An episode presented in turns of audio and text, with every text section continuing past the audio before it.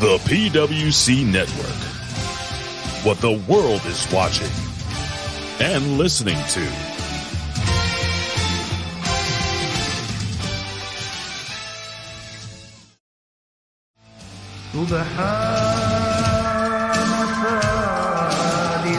The PWC.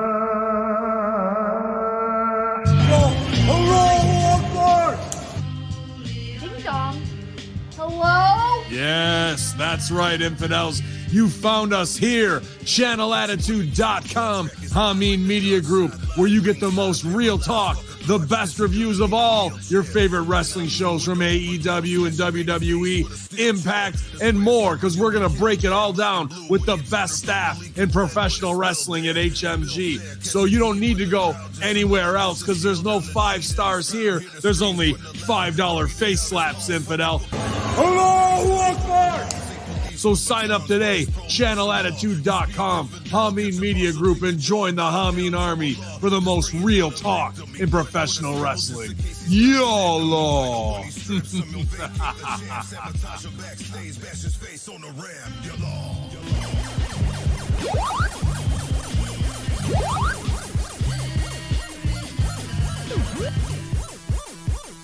This is what you've missed on the Video Game Connection podcast. The vet, the opinion haver on Twitch, bro. What's up, dude, man? Thanks for coming on, dude.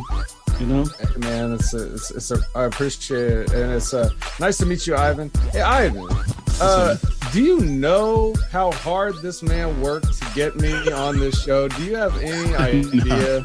No clue, man. No clue. Okay. Well, this this this process has started what months ago. Months he's ago, like he's he's been just spamming my PlayStation inbox, well, okay. telling me to always listen to his podcast Okay, that listen. I already listened to, and he didn't even know it because he just assumed I didn't. So he's sending me, yeah, here's the new, here's the Okay. link to the new show.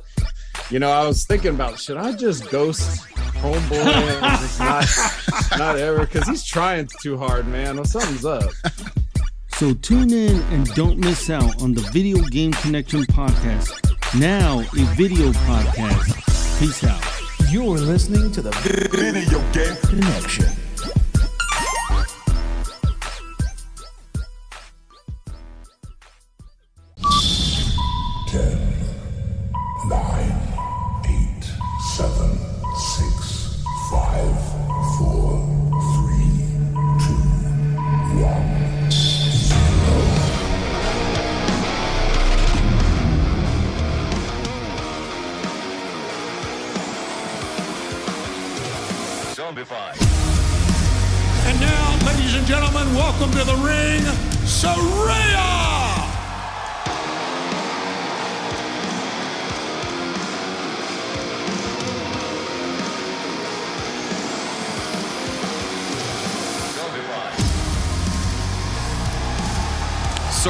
Arrival here in AEW sent shockwaves, not just through the women's division, through everything, Taz. Uh, through pro wrestling, through you, you can say it for sure. She definitely did. Saraya, worldwide big time star, million dollar smile, massive ovation for her here in Boston. Saraya, of course, Team Florence Pugh, but what will she have to say here tonight when she is face to face with Dr. Britt Baker, DMD? Not going to have to wait long to find out.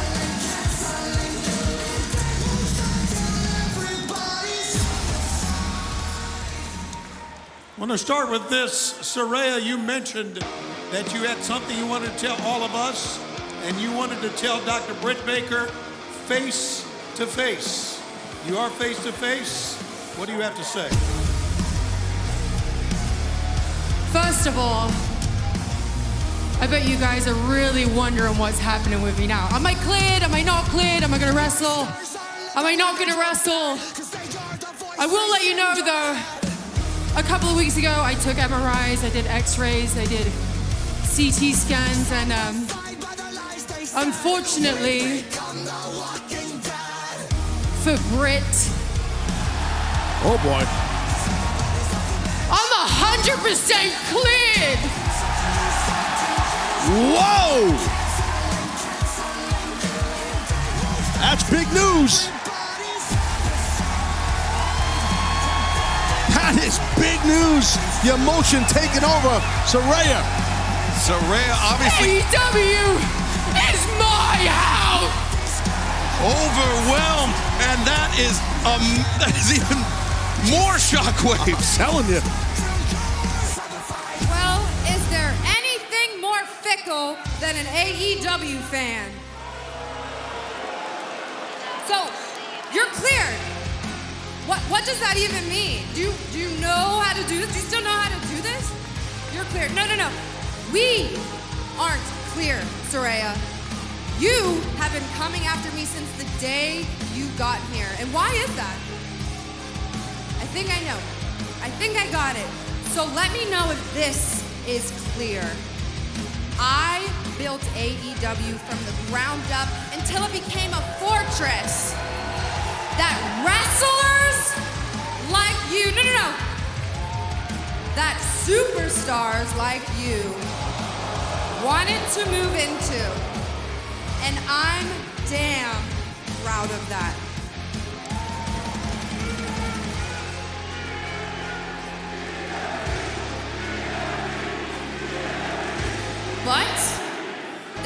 Pride turns into resentment very quickly when you have the audacity to skip in here and call it your house. Because it's funny, I don't recall you laying a single brick. And I understand, I finally, I get it. I know why you're obsessed. It's because I'm everything you wish you could have been. And if you think if you think I'm lying, if you if you think that's not true, let me remind you. You left your house and walked into mine.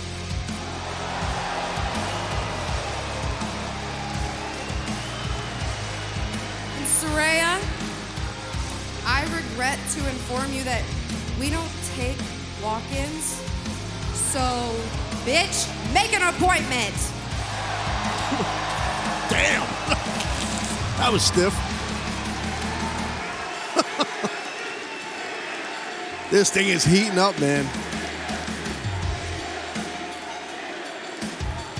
You know, I think it's really cute you put yourself on a pedestal considering you got handed your position by Tony Khan. You got fed a bunch of QT's trainees. And you've only been in front of the camera for three years, sweetheart.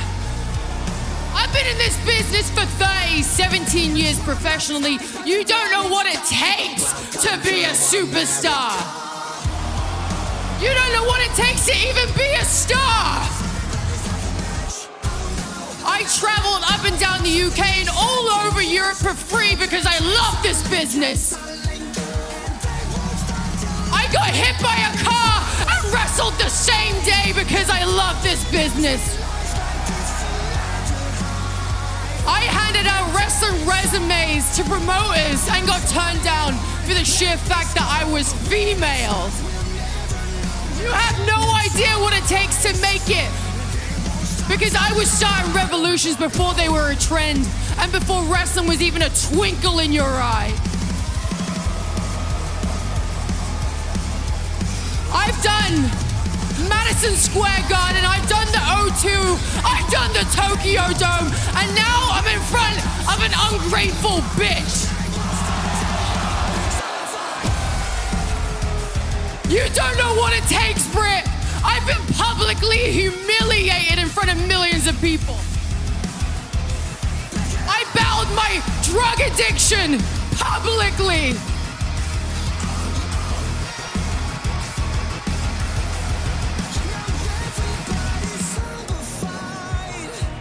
I've given my career and my neck for this business. You don't have a clue what it takes to make it. But here you go, Britt. Here's an, another opportunity handed to you on a silver platter. This is gonna be my comeback story, and this is gonna be your biggest match of your career. It's gonna be you versus me at full gear. Oh, whoa! Damn, you heard that? Oh, wow! Britt's in shock here. I'm not sure I've ever seen Britt Baker Speechless. She's stunned speech- as she is she now. had never seen her speechless. Oh, Britt, try for the cheap shot. Saraya. Uh oh. Uh oh. Saraya has Britt up and Oh God. oh,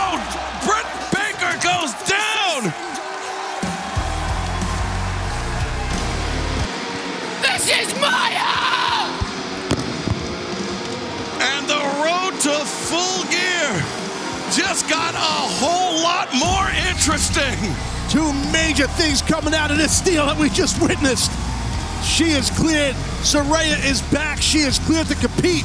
And the other big news, full gear. Hit it, buddy. Saraya making her debut, her in-ring debut, Saturday, November 19th at Full Gear. And it will be against Dr. Britt Baker, DMD. This is huge. I'm telling you, man, that was explosivity at its best right there. What we just witnessed. That was wild, man. Well,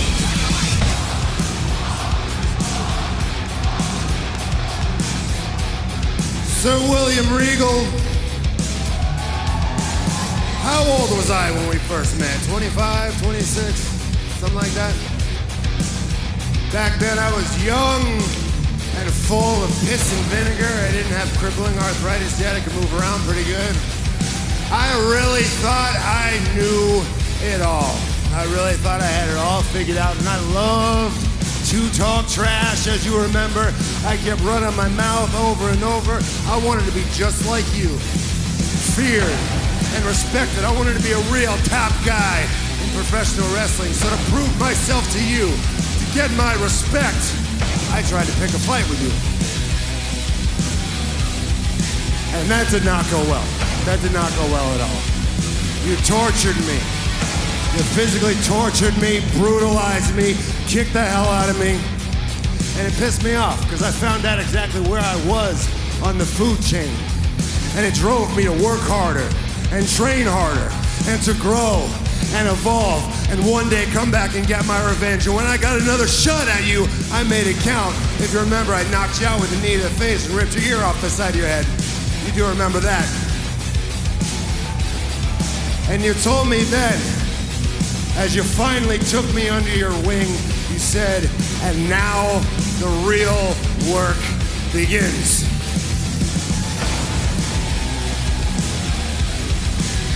Now, who does that young, impetuous kid remind you of, Sir William? It reminds us of young Maxwell Jacob Friedman,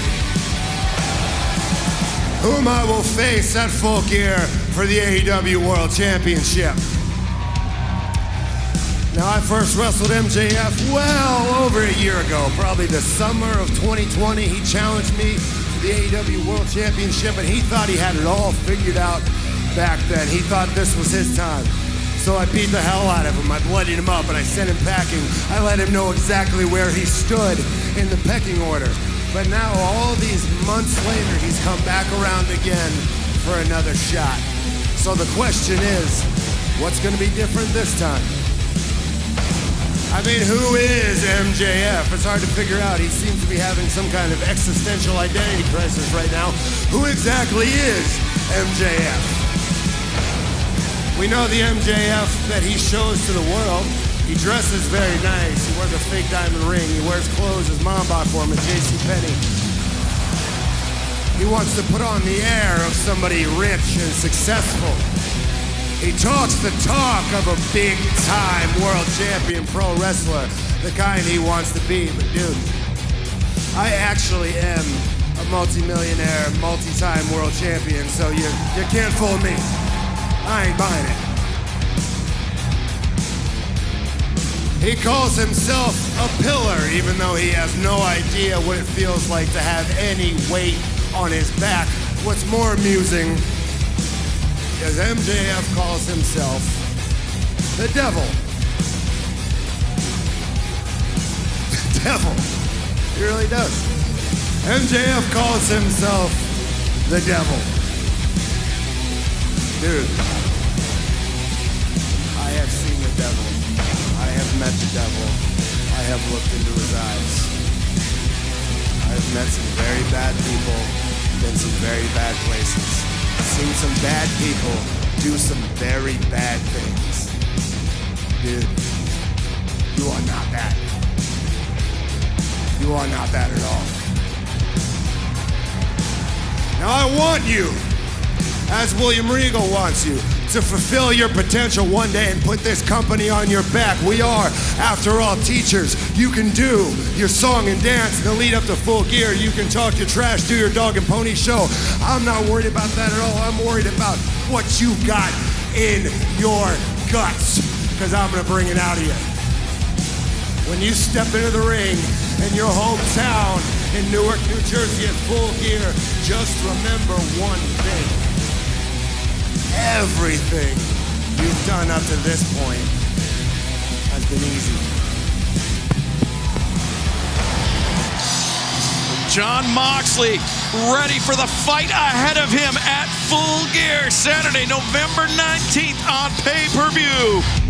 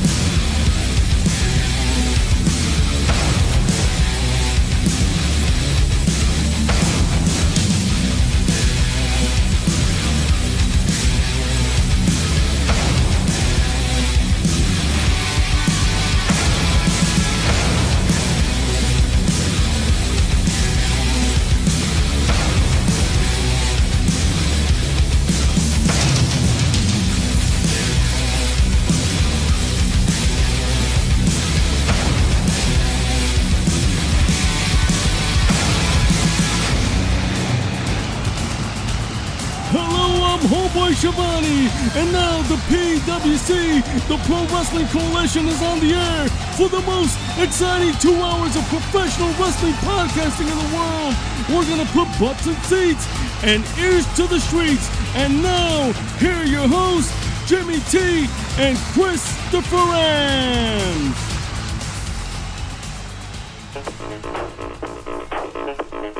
Ciao gente! 1997, un formidabile anno di sole per vecchi e giovani. Quello che sentite in sottofondo è un vecchio sound mixato tutto per voi. Sì, molti sicuramente avranno già riconosciuto questo motivo. E ora, prima di interrompere il titolo, ci tappiamo la bocca e alziamo il volume a tutto gas. Los niños del parque.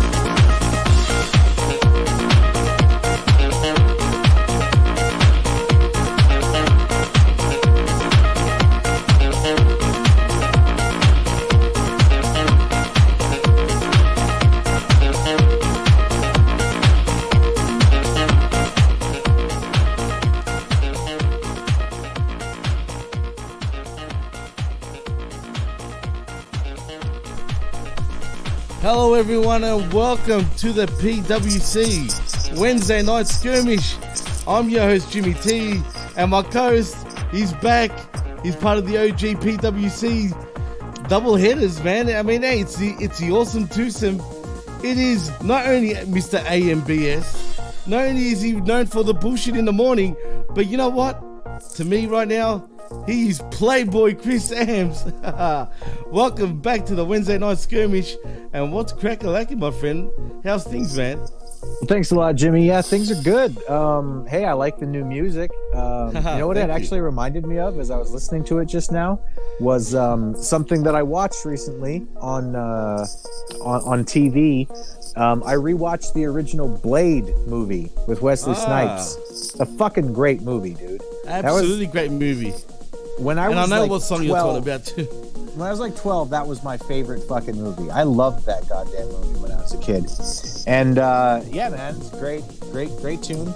Um, it makes me just want to see like a whole bloodbath of vampires getting burned into crisps.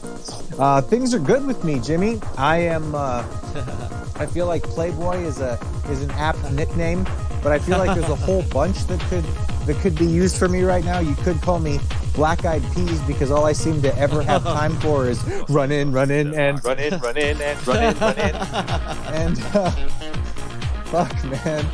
Um, Ooh wee.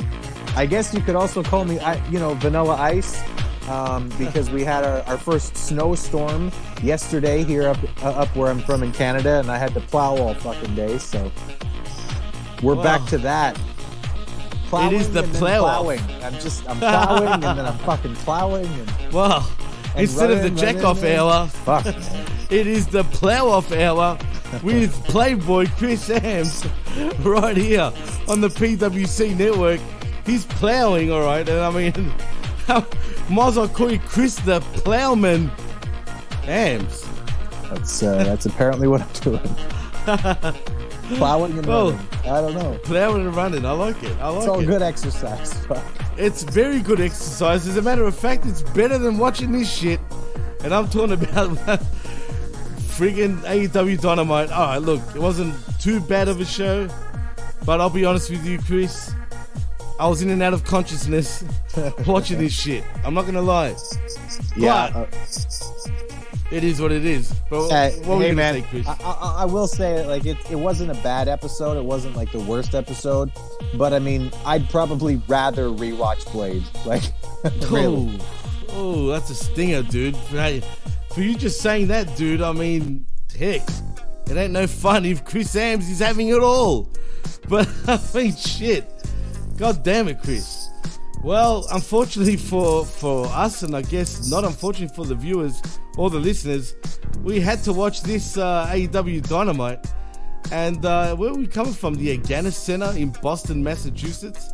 Apparently, they want to be tough guys, according to Christian. Well, that was Up on in Rampage. Boston. who said that. Up in Boston. Boston. Everybody was parking their car and Harvard Yard. Yeah, I mean, can I call them wannabe Aussies, sort of? I mean, certain words, the way they say car is how we say car. I mean, that's how they say it, man. I mean, what everything like that with words kind of like that, it, it ends like that. Like bar, car, laugh.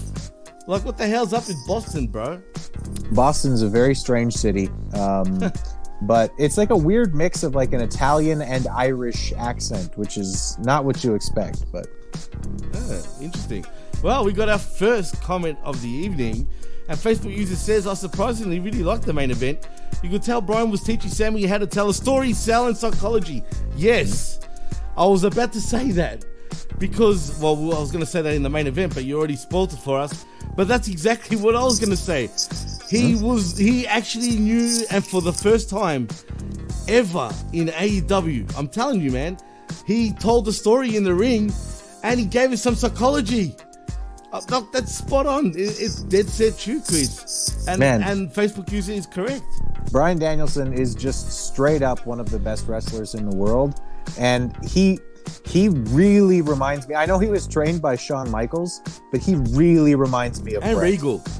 Like he really reminds me of Brett. He's he he does he's so giving in the ring. He gives people more than sometimes they deserve. Like I don't think Sammy Guevara should have been this competitive against Daniel Bryan. No, I But- agree, yeah.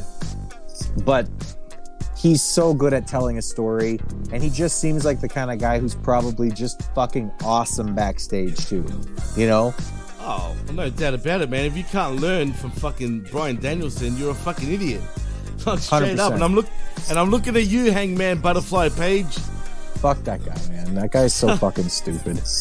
I, I mean I mean we don't need to take advice. Shut the fuck up, man. You should always be taking advice. If you if you're 60 years old and you think that you know everything, you might as well crawl in the fucking grave already. Just go. You might as well. Just go. I mean, he is pretty much in the grave already. I mean, he did fucking knock himself out, Chris. What a fucking tool. Yeah, I don't need to learn anything. Whack. Whoa. Uh, before we continue on, though, did you know it was our, you know, he's not only my friend, he's your friend, he's all of our friends, but Mr. Dr. Jeff Lippman's birthday is today, as, as a matter of fact. Yeah. Well, feliz cumpleaños, uh, amigo. Ah, Chronia Polar. Re.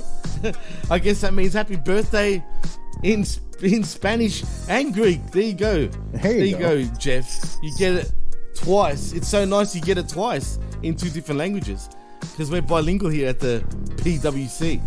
Anyway, let's get back to fucking business. Um, but yeah, like what the what we were saying, what the what the person in Facebook chat also mentioned is spot on. But uh, we'll get to that. We'll talk more once we reach the main event. But Chris, let's start off with the show opening up with the Ass Boys, Austin and Colton Gunn, and Swerve in our glory holes in Limitless Keith Lee and Shane Swerve Strickland versus FTR in Cash Wheeler and Dax Harwood, and the acclaimed in Anthony Bowens and Max Caster. And to say there was a lot of fucking scissoring going on is an understatement, man. There was a lot of scissoring, there was a lot of. Uh, I mean, this was this was an eight man tag match. I mean, what do you, what can you really say about it? It was an eight man tag match. Um, people were doing a lot to get their shit in. Um, I This match I, bored I me, still, dude. Straight up. What's that? This match absolutely bored me. It went for way too long, bro. Yeah, I think that it, it went way too long too. Um, I do. I mean, I love FTR and the acclaimed. Like we've been singing the praises of the acclaimed since way before they were popular. So Absolutely. it's nice to see that they're popular now. But I, I would also kind of like to see them develop a little bit, like a Beyond little bit. I don't. I don't, yeah, I don't need them to like. I mean, listen, the scissoring thing, they should keep doing it because it gets a fucking great reaction. Keep doing it. Of course. But, I just mean like add something to the repertoire. You know what I mean? Like do something on top of the scissoring and the, you know what they're doing. But it's good. Um, the Gunns are surprisingly crisp. Um, given given that like although they've been active for a while, they're not working every single day, day in day out. Um, I actually wow. think that they're a tag team to look out for in the future. I think they're going to be a really good uh, heel tag team moving forward. Oh no, absolutely. They should become realistically maybe one of the best tag teams in AEW. To be honest, Yep. right? But I just I don't think they know what to do with them. First of all, if they're not in a match, they're in the crowd acting as fucking marktards for whatever reason. So they right? blend That's in thing. completely with the AEW crowd. They they totally blend in. And you know what goes through my head now with all these scissors everywhere all the time is this, Chris. Seriously. I mean, seriously. Why, if AEW was smart, Chris, Chuck Palumbo ain't doing shit. I believe. I really And I don't mean- know how they're dropping the ball with this. Like that would be the that would be the most satisfying for so many people. So many wrestling fans would get Dude. it and they would love it. Seriously. Tell me that wouldn't be so over right now in 2022. Yep. Honestly. Yeah, man. This is this is what I brought up the last time I was on the skirmish. Like fucking hire Chuck Palumbo. Do it. It'll it, fuck, man. So many people will love it. Oh man, I would even be down for it. It worked back then, and it was controversial back then. Mm-hmm. But right now, especially with fucking the acclaim, it just go hand in hand, bro. It I would be perfect. You I have mean, Chuck literally. Palumbo come out and just be like, "They're actually my kids, and I'm taking custody or whatever." Like, he doesn't even have to do anything physical. Just have him come back and be there as a character. It would be really funny. And for those of us who have been following wrestling for a long time, it would give it would give us a huge pop. Like, It would be would. It fucking would. It really would. I mean, I would laugh at this shit right now. It would be absolute gold. TK, you got deep fucking pockets. I'm sure Chuck doesn't need much moolah to come buy him a Harley. show. Buy him a Harley. They'll come out. I, I guarantee it. Chuck, I want to see it one more time in AEW. It would be funny along the acclaim. I mean, come on. And they're, yeah, they're both the fathers of the acclaim. There's no mothers. It's Yep. just they're the fathers. Yep. They're daddy So and dad. Daddy and dad. I mean, it would be, it would be brilliant, man. But I doubt they'll ever do it, man. But it, how can they not, Chris? I mean, seriously. I don't know. I really don't know how you can not do that with this. Like, especially like you said, with everything around these guys and the acclaimed and who they are, who they actually are. You know what I mean? Like, it's sitting right there and it would be fucking great. it fucking would. It really would. We probably didn't. oh we got a comment. Hang on. We do have a comment in the chat. That we should have brought him in as fake Mr. Ass. that would have been awesome for DX reunion. That would be fucking brilliant. See what I mean? Don't we have such smart fucking listeners, dude? I Dude, mean, I- seriously. Between us and the people who listen to this show, like, honestly, we would make wrestling so much fun. like, we, we, we really would uh. book better than TK. Like, We, like we fucking really would. And it's not hard, man, to make something like turn chicken shit into literally fucking classic gold, man. Yep. You know what I mean? But unfortunately, they don't see it that way. Hopefully, they prove us wrong. And if they do, then they were listening to us.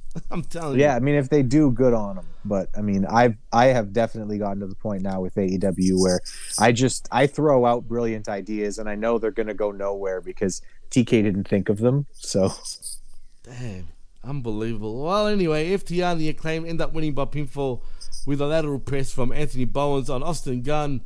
And we also had some dissension with uh, Glory in our glory holes, whatever the fuck they're called. Um, uh, I mean, really, Keith Lee is that uptight, bro. Like, seriously. I don't know. And again, maybe it's just me, and I know I'm gonna catch some flack for this every time I say it. I don't find Keith Lee to be entertaining at all. Like he's a big guy, he can do some pretty impressive stuff, but I really don't care.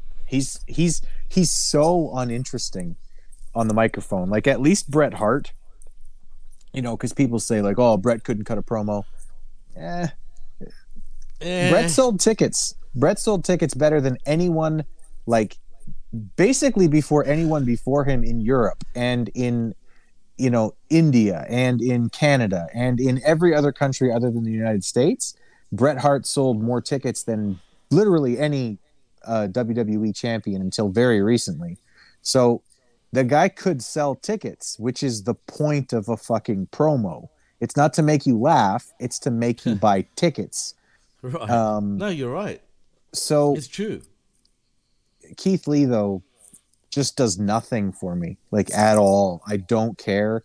This this whole like can they coexist? Like I'm so fucking tired of that fucking conversation. I know it's a trope in wrestling and it's something that people have like it's a trope because it works, right? It actually works to push Oh, story sure. forward sometimes Right.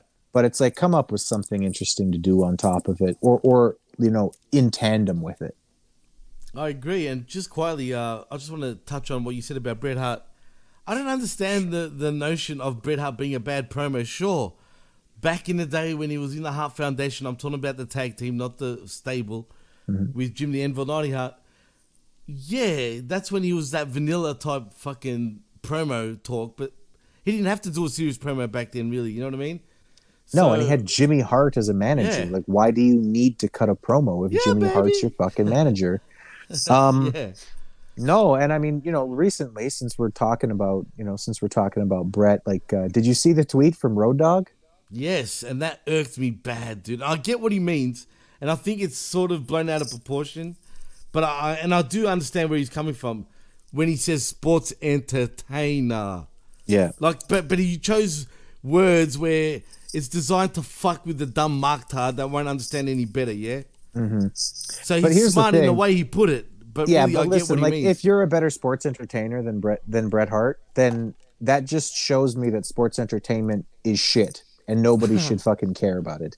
Because oh, you didn't know? I mean, listen, I like Road Dog. I'm not saying he wasn't fun. He was, but all he was was fun. Nobody bought a ticket to see Road Dog. Eh, I mean, at one point, him and fucking you know Mr. Ass Mhm. were pretty over for a tag team, man. The New yeah, they were pretty over in the same way. But I mean, it's the exact same thing as Enzo and Cass. Nobody bought a ticket so that they could see Enzo and Cass. They bought their ticket for the main event angles, and then when Enzo and Cass came out and did their shtick, everyone loved it. It's the same thing with Road Dog. He's the guy that gets people hyped. He did a good job of that. I'm not saying he's a crap entertainer. He's good, but Well, speaking of Billy and Chuck, if you know what I mean, I mean, if you're one of those morons out there that we used to go to school, and after watching yeah, Road Dog giving it doggy style on another male, then you've got fucking problems. I'm just saying because that was not cool. I don't even know why they were trying to make it out like it was cool to do a doggy style no, with another male. it's not. And also, it's, I mean, it's not.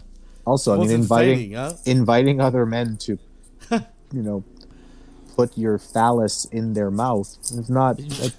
It's also Nothing not wrong cool. with that. No. no, no, there's something wrong with that. Is- there Like, is? I mean, there's nothing like wrong with it. I don't, don't, don't, don't, don't misquote me here, okay, TYT or anything. But like, Whoa. but like, Whoa. you know, that's kind of gay. And I'm not saying it's bad. I'm just saying it's kind of gay. it is gay. It's very poofy, as a matter of fact, Chris. It's pretty poofy. Yeah, I mean, if you're a guy and you let another guy, then oh shit, yeah, yeah, you might you Uh, might be a little puffy. with other males. Actually, that doesn't that doesn't make sense. Sphincter pumping. Actually, that does make little- sense. you- I better not just go a little there. puffy. a little poofy, a little poofy like Road Dog Jesse James. Just, just saying. I guess Exactamente. So if he wants to call himself a better sports entertainer, and not quite. I mean, maybe better gay entertainer. I mean, something like that. But whatever it is. Uh, to wrap this yeah. all up, shut up, Road Dog. Yeah, exactly. But I do get what he meant. That's that's all I'm saying. He wasn't technically saying he was a better wrestler than Bret Hart, but that's what you thought initially. No, but even then, he was like, he was like, oh, like I thought he was great, and I was gonna say good, you know, but I, I'm not even sure he was great, kind of thing. Like that's how he was fucking saying it, and it's like, just fuck off, Jesse. Like uh, nobody Especially fucking wants to hear you. fucking goofus, man. Fucking guy. He's been here, there, and everywhere. And, uh, it's like, uh, shut up. Yeah, Sesame uh, Roadie. yeah. Well, anyway, let's get on after that match. Fuck the Road Dog. He doesn't know shit. And we move on to get an interview with Maxwell Jacob Friedman, actually, Chris, where he says he's been advised by doctors to stay off the road until his match against Jon Moxley at full gear. And that match is important because it might just crown him the face of the next generation of pro wrestling. Guys like Bruno Sammartino, Dusty Rhodes, Ric Flair, Hulk Hogan, The Rock, and John Cena. Guys who are exactly what MJF is. So all he has to do is etch his name into history, is to have or to get his to etch his name into history, is to have a nice long title reign. And he's not going to pretend that Jon Moxley is going to be easy to beat. Mox wasn't born to be world champion. He doesn't have an athletic bone in his body, but he worked his ass off to be the man he is today, and he respects that. But Max says he was born for this and to wave the flag and do the interviews and make everyone talk about wrestling again. That throne is for the taking, and he's going to take it. And he's sick of waiting his turn. He's had his spotlight stolen from him again and again by Cody's neck tattoo, by Matt Hardy's f- falling like Humpty Dumpty, by Chris Jericho for a full calendar year, and then on his big return, his spotlight went to press conference. He's not waiting for the spotlight anymore, Chris. He's taking it, and William Regal bet on the wrong horse because come full gear, the devil gets his due, and then we go to a break. Did you like this little promo that he did on some winkety dink podcast? There, Chris, I loved or- it. I, I love everything MJF does. I I think the guy is just he's pure fucking money for professional wrestling. This is the guy you build your company around moving forward. This is the guy if you're TK, you just go to him with your checkbook and you say, "What's it going to take to keep you long term, Max?" Really? Like what's it going to take? Really? What's it going to take? true. You want 2 million dollars a year? We're going to sign you to it. Like Please. He should be asking for 10. I know. I I'm mean, telling you, really though. Really Ask though. for 10. Fuck it, bro. If you want to go, if you if you really want to go to WWE, like just say, just go for 10, bro. And he's either going to give it to you or he doesn't. And if he gives it to you, awesome. Yeah. You I- stay with E AEW.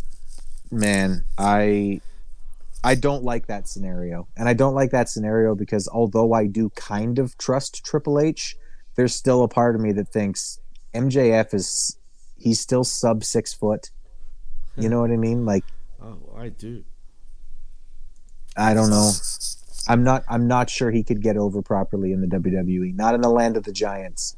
Even though triple h is booking even though it's starting to, to look a little bit different over there i'm still not sure. Um Look, he is small, obviously, but not like that small, but he's small. But his mouth is he's too he's too much of a big character with his friggin' promo skills, bro. Yeah, Like, but then who is he in it takes- WWE? Is he the Miz? Well, he's a much better Miz, let's be honest, dude. Because the I, Miz is I way agree, more but I agree, but will he be able to be that good in WWE? Is he going to be I allowed to say "fuck you, Tony, fire me" on WWE television? You know what I mean? It's uh Sometimes I don't know. you can, sometimes you can't. Because the thing about WWE, they allow that shit to go through sometimes. I Mm. don't get it. You know what I mean? Like one minute we're hearing all these swear words like bullshit, shit, even an f bomb here and there, and then it's all fucking beeped out suddenly again for the next three weeks, and then we get the same shit again. It's weird. It's like they don't know what they want to be, man. They say they're PG, but I don't think WWE is really that quite PG. It's it's almost like an open, um, sort of like I don't even know what the fuck they think they are, dude. Mm. Yeah, I'm I'm not sure. I mean, they're in a transition period right now. I get it. But also, like speaking of MJF and this promo, um, once again he brings up William Regal's name. So I am so banking turning, on. Yeah. I am banking on that being the finish to the match. William Regal 100%. turns and he's with MJF. And the way they're talking about the devil and shit like that as well, where you know Regal is the devil, if you Mhm. remember by his promo. Yep. Yeah. I mean, it's fucking so obvious now, man. And we, will you know, you, I, and uh, Jeff were the ones to like actually. We were the first to say that shit, bro. And you watch now, the podcast's gonna jump and be like, "Yeah, we said it first. No, we said it first. If you go back to last week's, was it last week's skirmish? Were you on last? I think it was two weeks ago. But Was it? yeah, There you go, even longer. yeah. So well, and tell you something. yeah, no, really though. Like I like yeah, we really were the first people to talk about it. Like I didn't hear anybody else mention it and I was like, "Ooh. Yeah, look at this shit." True, and it's going that way. I mean, you, I mean, call me stupid if it's not, dude, but that's what it feels like. Yeah. If they don't do it then they drop the ball on something that could have been really good, which they do Right. in AEW, but And you're right. The only thing I've got though about it, the only gripe I do have about it, is that technically MJF doesn't need a mouthpiece. You know what I mean? But in saying that, he Regal doesn't do that much talking anyway for his Blackpool fucking combat club. When you really think about it, he talks, but it's not like he takes over per se. Yeah, and that that's a good that's a good role for him too. I mean, I think that Regal can be used in a way bigger role than as some kind of managerial thing. But I mean, him being the secondary mouthpiece for a stable with MJF, I think would be great. I mean, it has to happen now. If they don't fucking do it, they're fucking idiots. An earlier Facebook user also said, and I forgot to mention, Keith Lee looked disinterested and ponderous. He always looks disinterested and ponderous. I don't understand his character. I don't understand why that's meant to be endearing or cool. You're right. Is the whole point of his character that people can do this when he comes out? Like, is that the whole? Is that the whole shtick? Fucked if I know, Chris. I'm still confused, dude. I'm not gonna lie. I think he's not happy, dude, right now, especially now that he's, you know, his wife has just re-debuted in WWE again as Mia Yim. And uh, you know, I mean, you're telling me he wouldn't have wanted to go back to WWE at this point? I think he would have. I I really wonder how many people from the NXT era are looking to get back into WWE because Triple H is now the one in charge creatively. And I can totally dig that, man. I can understand that. I mean, the momentum really is on WWE's side. Like, it just feels that way. Whereas AEW's just they're putting on all this shit like every week. There's always it feel it feels like they're trying to do a pay per view every week, right? But it's just overkill, man. Like you're just valuing everything else. Like too many belts, too many fucking blood and guts. This guts and hash that, and fucking blow your brains out. Guts on the floor. Dark elevations. Fucking supercard. Like everything everything is when everything is special, nothing is special. If you have if you have 10 giants on your roster, nobody's a giant. Nobody. And if you have giants that are getting beat up by five foot nothings, I mean, there's a big problem. Just saying. Yeah. Yep. There's that too. Speaking of numpties, though, we got Eddie Kingston next. Actually, before we go to that, we go back to a commercial. But when we come back from the commercial, we get Stokely Hathaway in a vignette. He talks about how we used to think that he and MJF had the same goals, money and cars and such. But instead, he's dick riding Jon Moxley. I couldn't believe he said that. I'm like, really, dude, dick riding.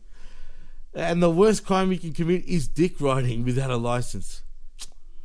No, Stokely. No. I didn't know you need a license to dick ride. Where would you get a license to dick ride, Stokely? Maybe Who Stokely. exactly? Who exactly issues those licenses? What bureau of the maybe Billy government is in charge of that? Like, Could it, could it be Billy Gunn? Could it be Billy and Chuck? Enrico?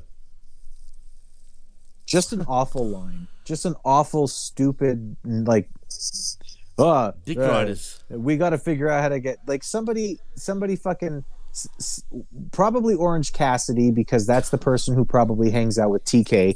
Was probably hanging out with him last week and said, "Oh, look, CM Punk's trying to dick ride over here or something because he's because he's blah blah blah." Like he heard it, he heard it, and then he was like, "Oh, we got to get that into a promo on this on this week's on this week's episode."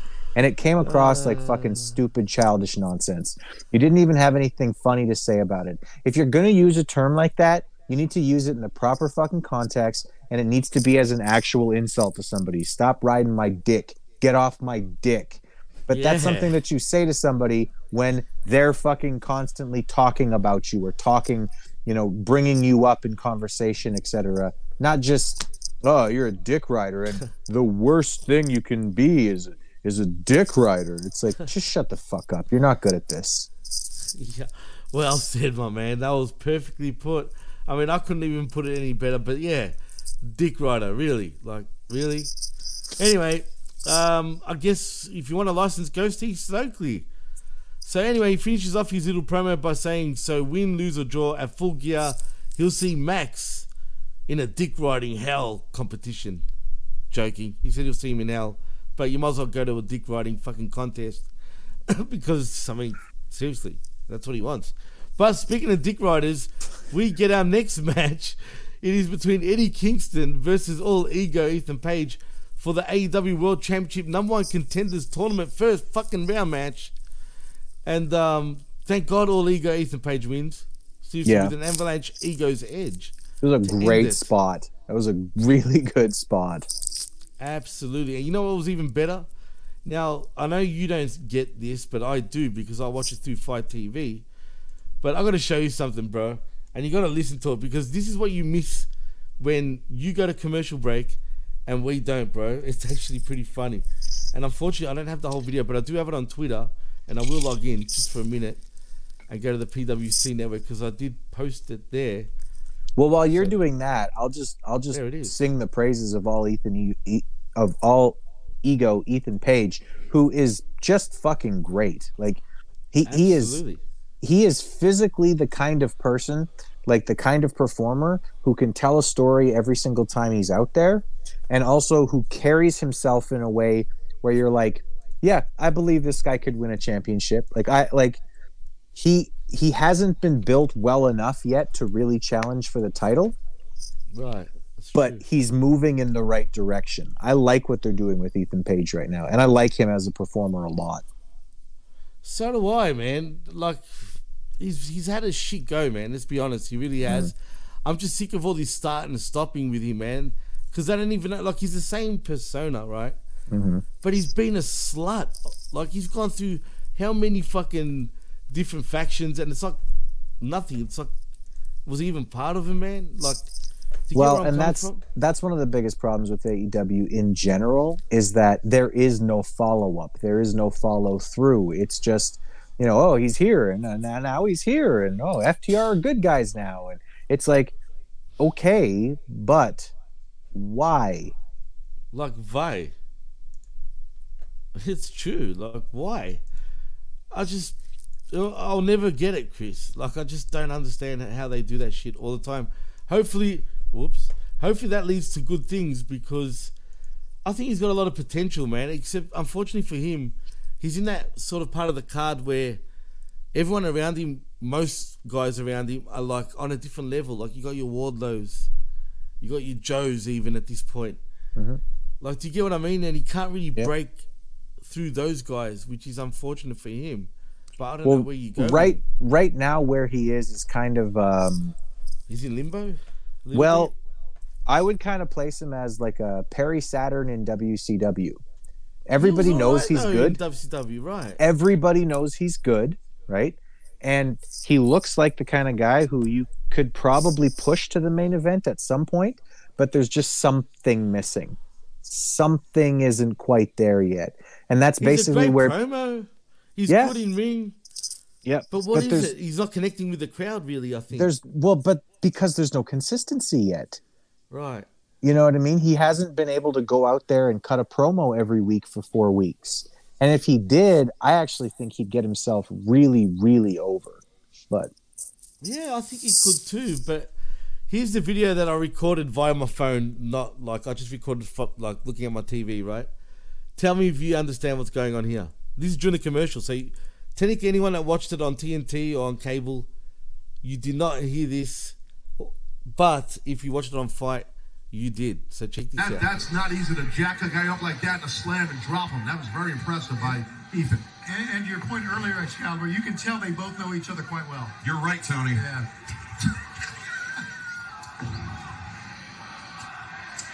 Damn, I love this job. Great. Knee right between the shoulder blades by Ethan Page. Page drops the elbow once again. Page's strategy seems to be to wear out the upper body of Eddie Kingston, Ted. Yeah, well, that takes away any kind of chopping and striking Eddie wants to do, or maybe a suplex. It's smart by a man with a million dollar smile right there. Kiss my tuchus. Ethan Page. It's international, you can say that. Yeah, well, I'm trying to be a gentleman out here. You already correct me on the show. I don't even know what tuchus. Did you get what happened at the start there? no. Oh, oh man! Really, you didn't you didn't catch catch it? He Mm-mm. comes to copyright. Facebook you says he comes to copyright strike. No, because I recorded it from my phone to the TV. No strike. Just quality, Jeff. I know that's you. Happy birthday once again for sure. That's him. All right, look. Let, let me, pay attention to the first ten seconds. All right, the first ten seconds, because that's that's the key. That, that's not easy to jack a guy up like that and to slam and drop him. That was very impressive by Ethan. And, and your point earlier, Excalibur, you can tell they both know each other quite well. You're right, Tony. Yeah.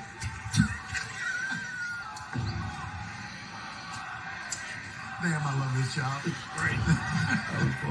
Knee right between the shoulder.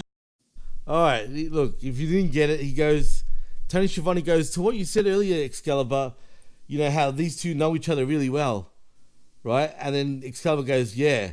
And then Schiavone's like, yeah. And then they all start laughing, yeah.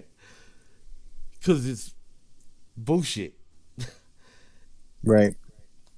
Like, Well, and I think that sometimes Schiavone's just given. Sh- I think that sometimes like people drop the ball on commentary, and I think that Tony Schiavone's the kind of person who probably calls it out and makes you laugh about it. Um, Well, you yeah, know, but- reacting to something on commentary by just saying, "Yeah," is a dick fucking thing to do, and like you're giving your you're giving your partners nothing to work with.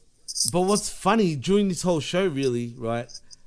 They were just fucking. I don't know if they were bored, and they probably were. But every time Tazzy's on, because Taz calls out a lot of shit. Mm. Like he puts everyone on edge, right, including Schiavone. Like they're giving shit to Schiavone all show, practically about Britt Baker as well, man. Mhm. Because I'm sure you saw that picture floating around, right? Please say you have. Oh yeah, I've seen it. Yeah. Is that fucking weird, bro? I mean, honestly, dude, if that was your girl, I'll be honest, right? Mm-hmm.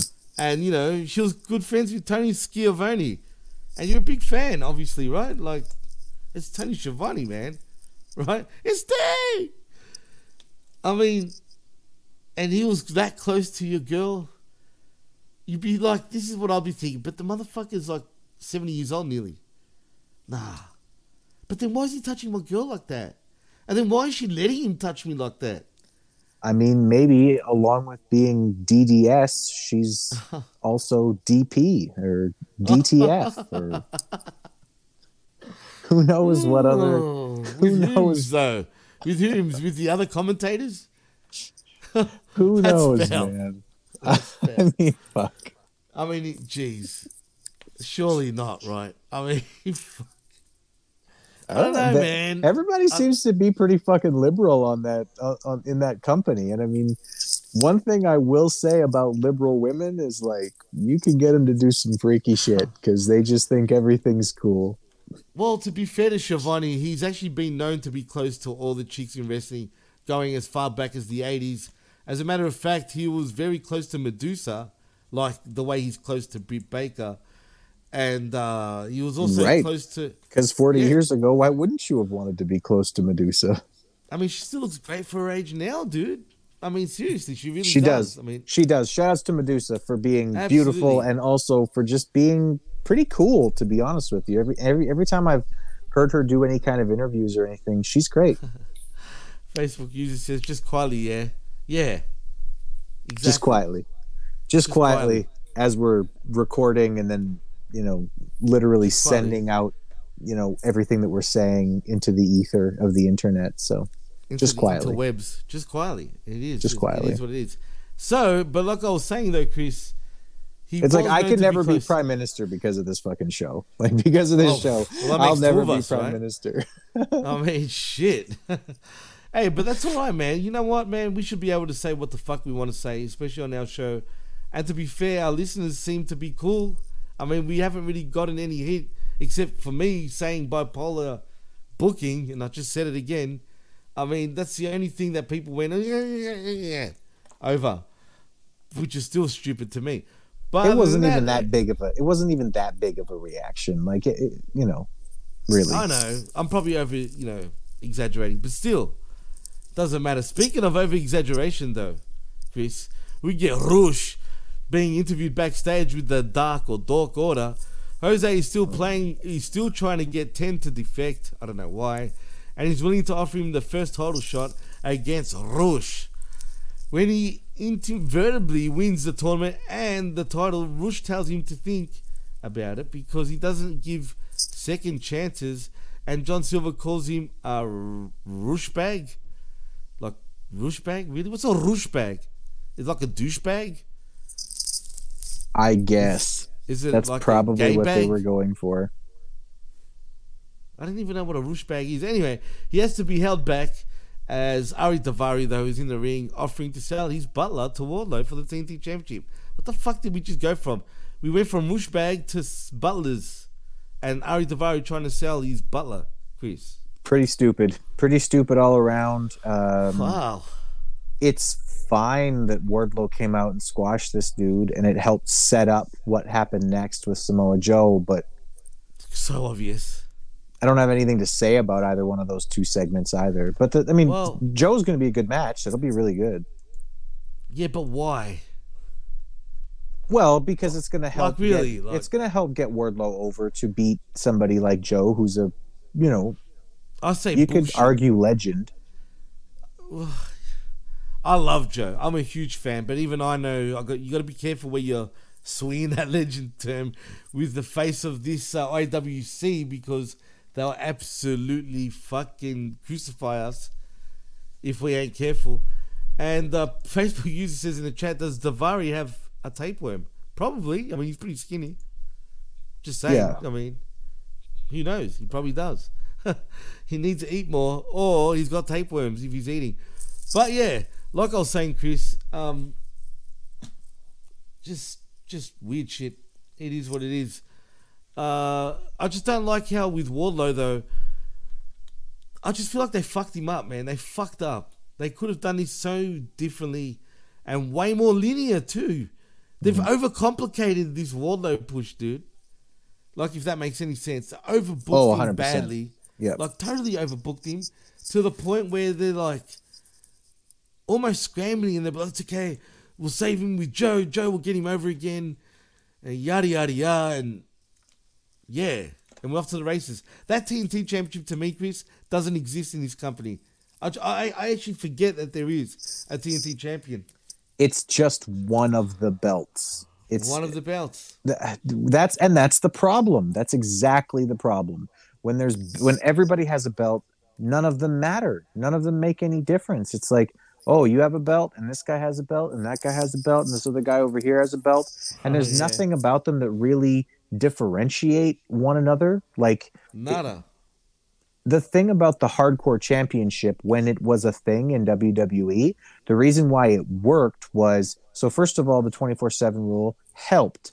But the thing that really made it, like is that those matches were all contested in a different format from the rest of the TV. So you knew you were going to see something different when you had a hardcore championship match. That's why the 24 7 title didn't take off and is essentially dead, is because you didn't actually have a different format for that title. It was the same kind of wrestling matches. It was just, oh, but we're going to do silly shit, which fine, you know, but you had a situation with the hardcore title where you could do silly shit, but you could also have a completely different format for people to watch if they wanted to watch a really violent hardcore type match.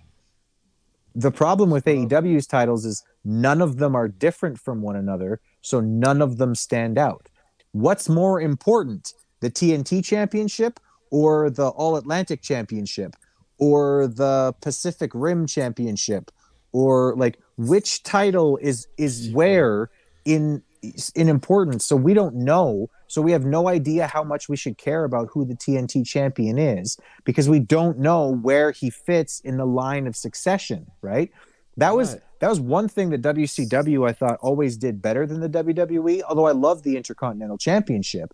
But the US title in WCW the US champion was considered the number one contender for the world title at most points. So you knew that if you had the US title, you were right below the world championship status. But to be fair, once upon a time, the Intercontinental Championship also had that same prestige at one point.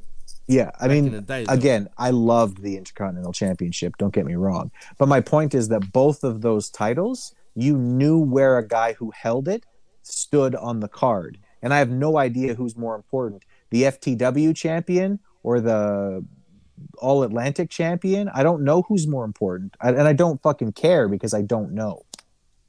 And that's right now. I would say the All Atlantic Championship has become your de facto number two title right now, at this present time in terms of promotion, main eventing. It's been main eventing, dude, not Mhm. just on Dynamite, but even on Rampage.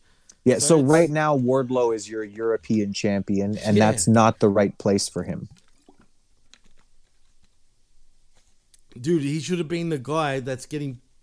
Look, they've already gotten Maxwell Jacob Friedman as that guy, Mhm. right? They don't need to do shit with him. He can do it himself, right? Yep. So all they had to do was concentrate on Wardlow Mhm. rising as well, man. That's all they had to do. Mhm. Because MJF was competent enough to get over himself, yeah. But nah, they tried, they overcomplicated it, overbooked him, screwed it up, and then they're trying to fucking almost reset him again.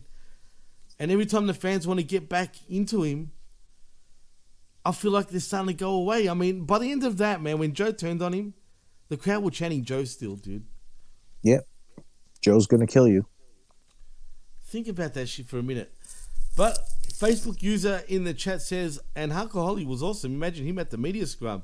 Haha, that would be funny. Also, Facebook user says Europe is the only place nowhere near the Atlantic.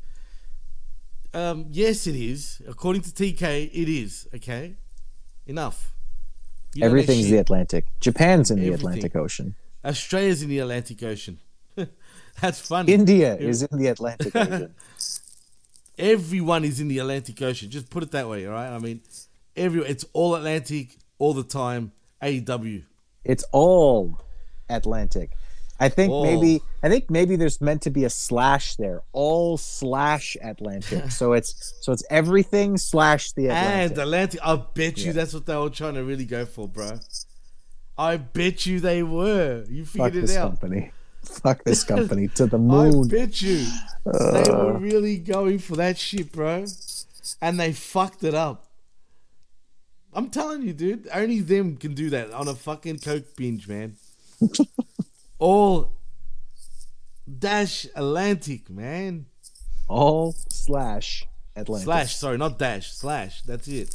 Oh, Atlantic. Fuck you, TK. Fuck. All right, let's move on. Let's, shall we? Um, anyway, uh, we get uh, Ari Daivari in the next matchup with Wardlow for your TNT Championship. As we're saying, though, Wardlow sends the butler flying. Daivari begs off, tries a kick, and gets headbutted Stone Cold unconscious as Mr. Mayhem, as he likes to call himself.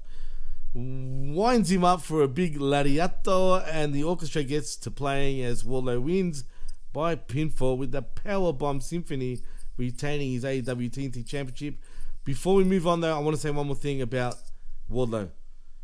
Can you, someone, for crying out loud, tell him to stop doing that fucking fucking move, whatever it is, where he's building up. He's yeah, like, it looks stupid. the fuck is that shit? I You know what It, cunts used to do here, dude, at those real banging, like techno nightclubs, bro? They used to be topless dancing, doing shit like that, bro. Like, like seriously, dude. That's what Walla is doing. I've um I've been involved in combat sports in one way or another for most of my life, right? Like you know, like I yeah. yeah, no, like I boxed for a long time. I've trained in jujitsu. Like I've I've done some MMA. You haven't trained Um, in Wardlow, but bro. I- know never seen anyone in an actual fight throw a strike like that, so don't do it. It just looks stupid. Strike good, strike hard, he says. Not good. Speaking of not good, CM Punk is back in MMA, fucking commentating, Chris. Hurrah. Yeah, hurrah. Big deal. Anyway, let's move on. Post match, Wardlow calls Powerhouse Will Hobbs out. Hobbs answers the call and says they're doing this on his time, and Wardlow says the title is his and will always be his. And for that matter, he's going to take every title in his company. Why copy what, what Jericho was saying? And Samoa Joe doesn't like the sound of that and cracks Mr. Mayhem over the head with the Ring of Honor World Television Championship. He chokes Wardlow out with a coquina clutch. And Powerhouse says, Hell, see him too, and he'll still kick his ass as he pretty much talks shit to Joe. First of all, since when do we get two baby faces and the heel doing the, you know, turning up to fight against two baby faces, two on one, because the heel's more badass, bro. Well, and also if this is setting up a three way, two faces and a heel is not the right way to fucking set up a three way. Two heels man, and a man, face is the way to set up a fucking three way. If you're Um, putting over fucking Wardlow, yeah. but and also like Joe's Joe's st- standing there, and the AEW guy is saying, "I want all the titles in this company, AEW," and then the Ring of Honor television champion got mad about it. Why? Makes sense, doesn't it? That's why. Nonsense. Absolute fucking Nonsense. nonsense. Nonsense. Absolutely nonsense, bro. It's true, but uh, if if if TK thinks it's it makes sense, well, guess what, TK? If it don't make dollars, it don't make sense. You feel me? Yes. Just saying. And I'm sure you're not making those dollars, and I'm sure shit doesn't make sense as per usual. But uh, he just continues doing what he's doing. Anyway, who cares, right, Chris? Let's fucking move on. Move on. Um, we go backstage and we get Jade Cargill and her baddies are interviewed by Renee Paquette. She's sick of Nyla Rose parading around with her title, and she's gonna handle things this Friday in Boston. Yeah, you sure did. Just saying, spoiler. Uh, there's not much really to report on here, Chris. Is there anything you needed to touch on? No, nothing whatsoever. Well, speaking of more shit, now this is actually one of the highlights of the night. We get Tony Schiavone introducing Dr. Britt Baker, DMD. It wasn't it cute that they were acting like they don't know each other really? But Mm. just just saying. And Saraya for an in-ring interview. Saraya wanted to speak to Britt face to face, and she knows everybody's wondering if she's cleared or not. And a couple of weeks ago, they took X-rays and CT scans, and unfortunately for Britt, she's 100% cleared, and AEW is her house.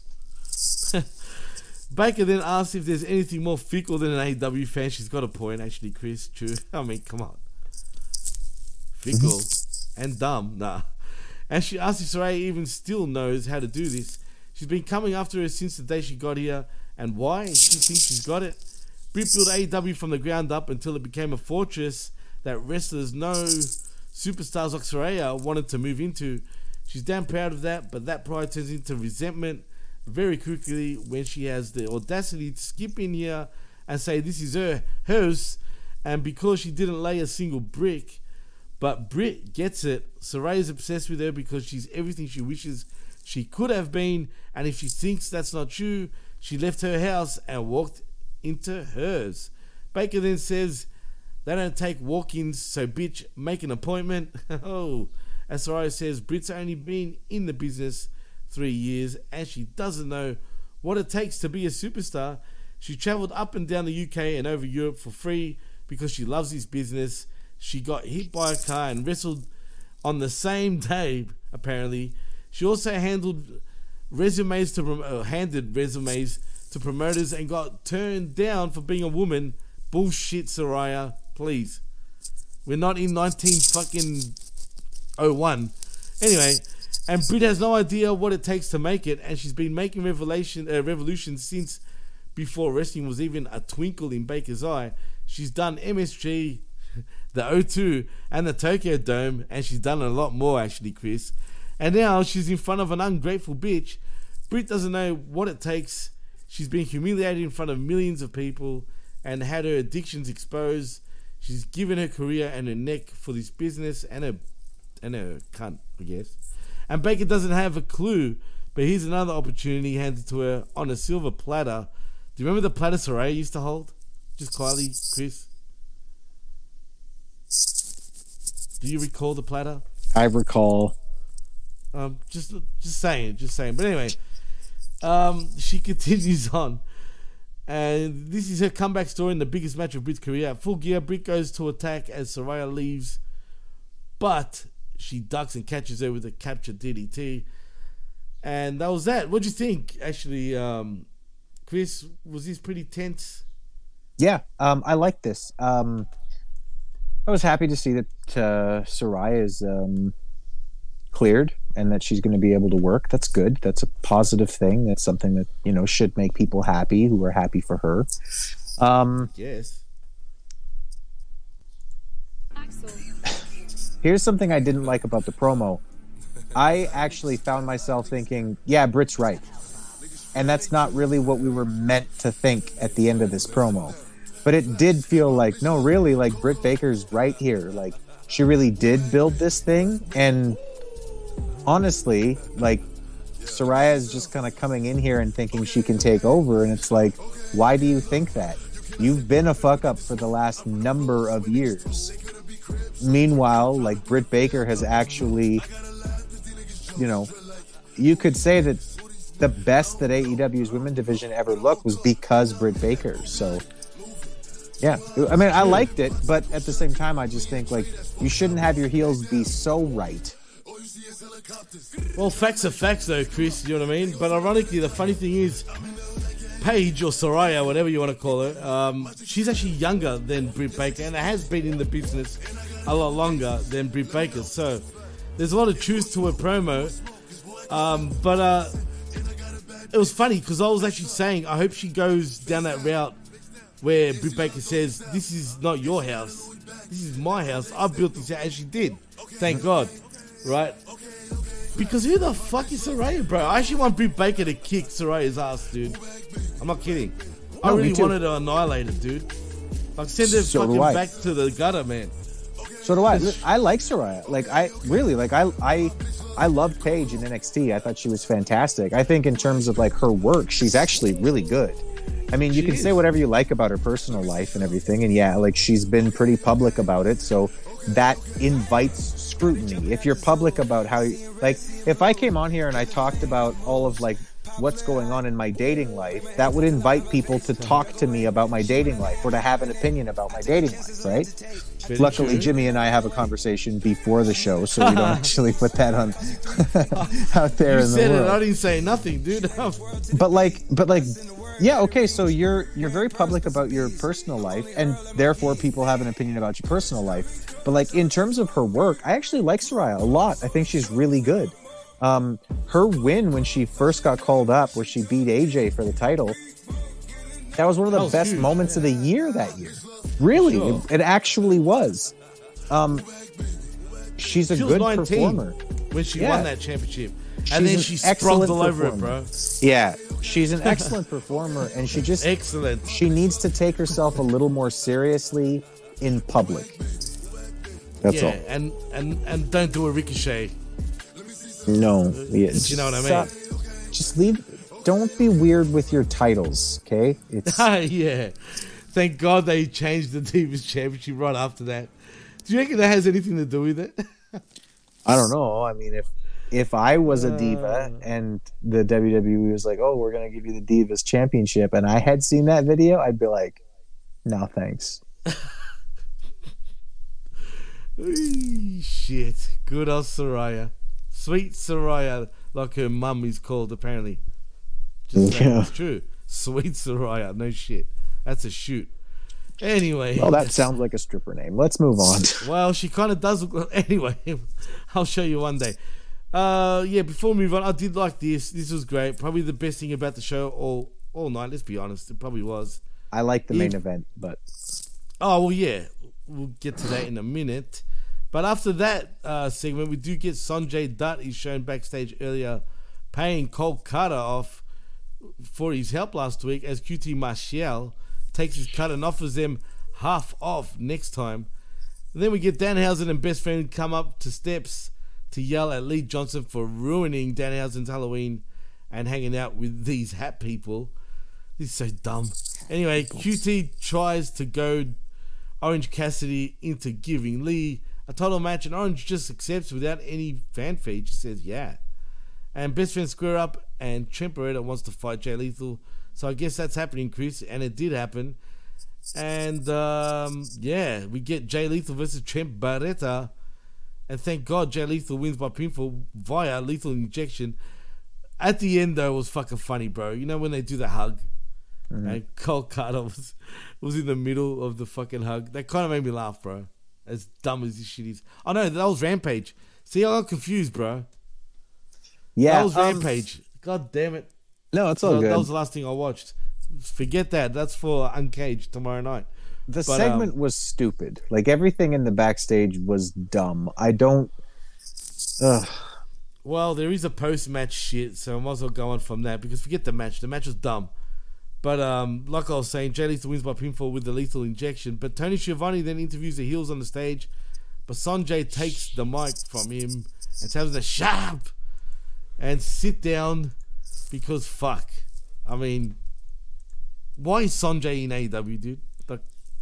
Well, I I guess they need somebody to play the part of Andrade El Idolo, who was playing the part of uh, Andrade El Matt Indio? Hardy, who was playing the part of like I I'm, I'm so lost.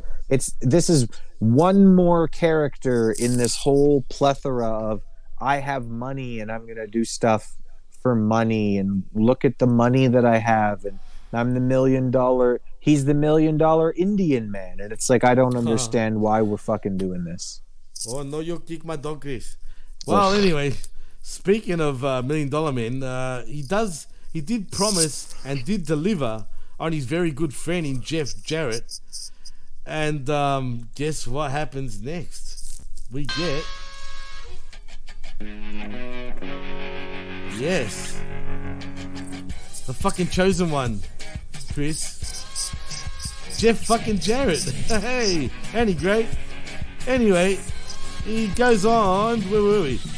He goes on to say he grabs the mic and says, after over a million views of his debut, the question is why is he here in AEW when a friend calls and a friend shows up? Why have I heard that promo before somewhere else?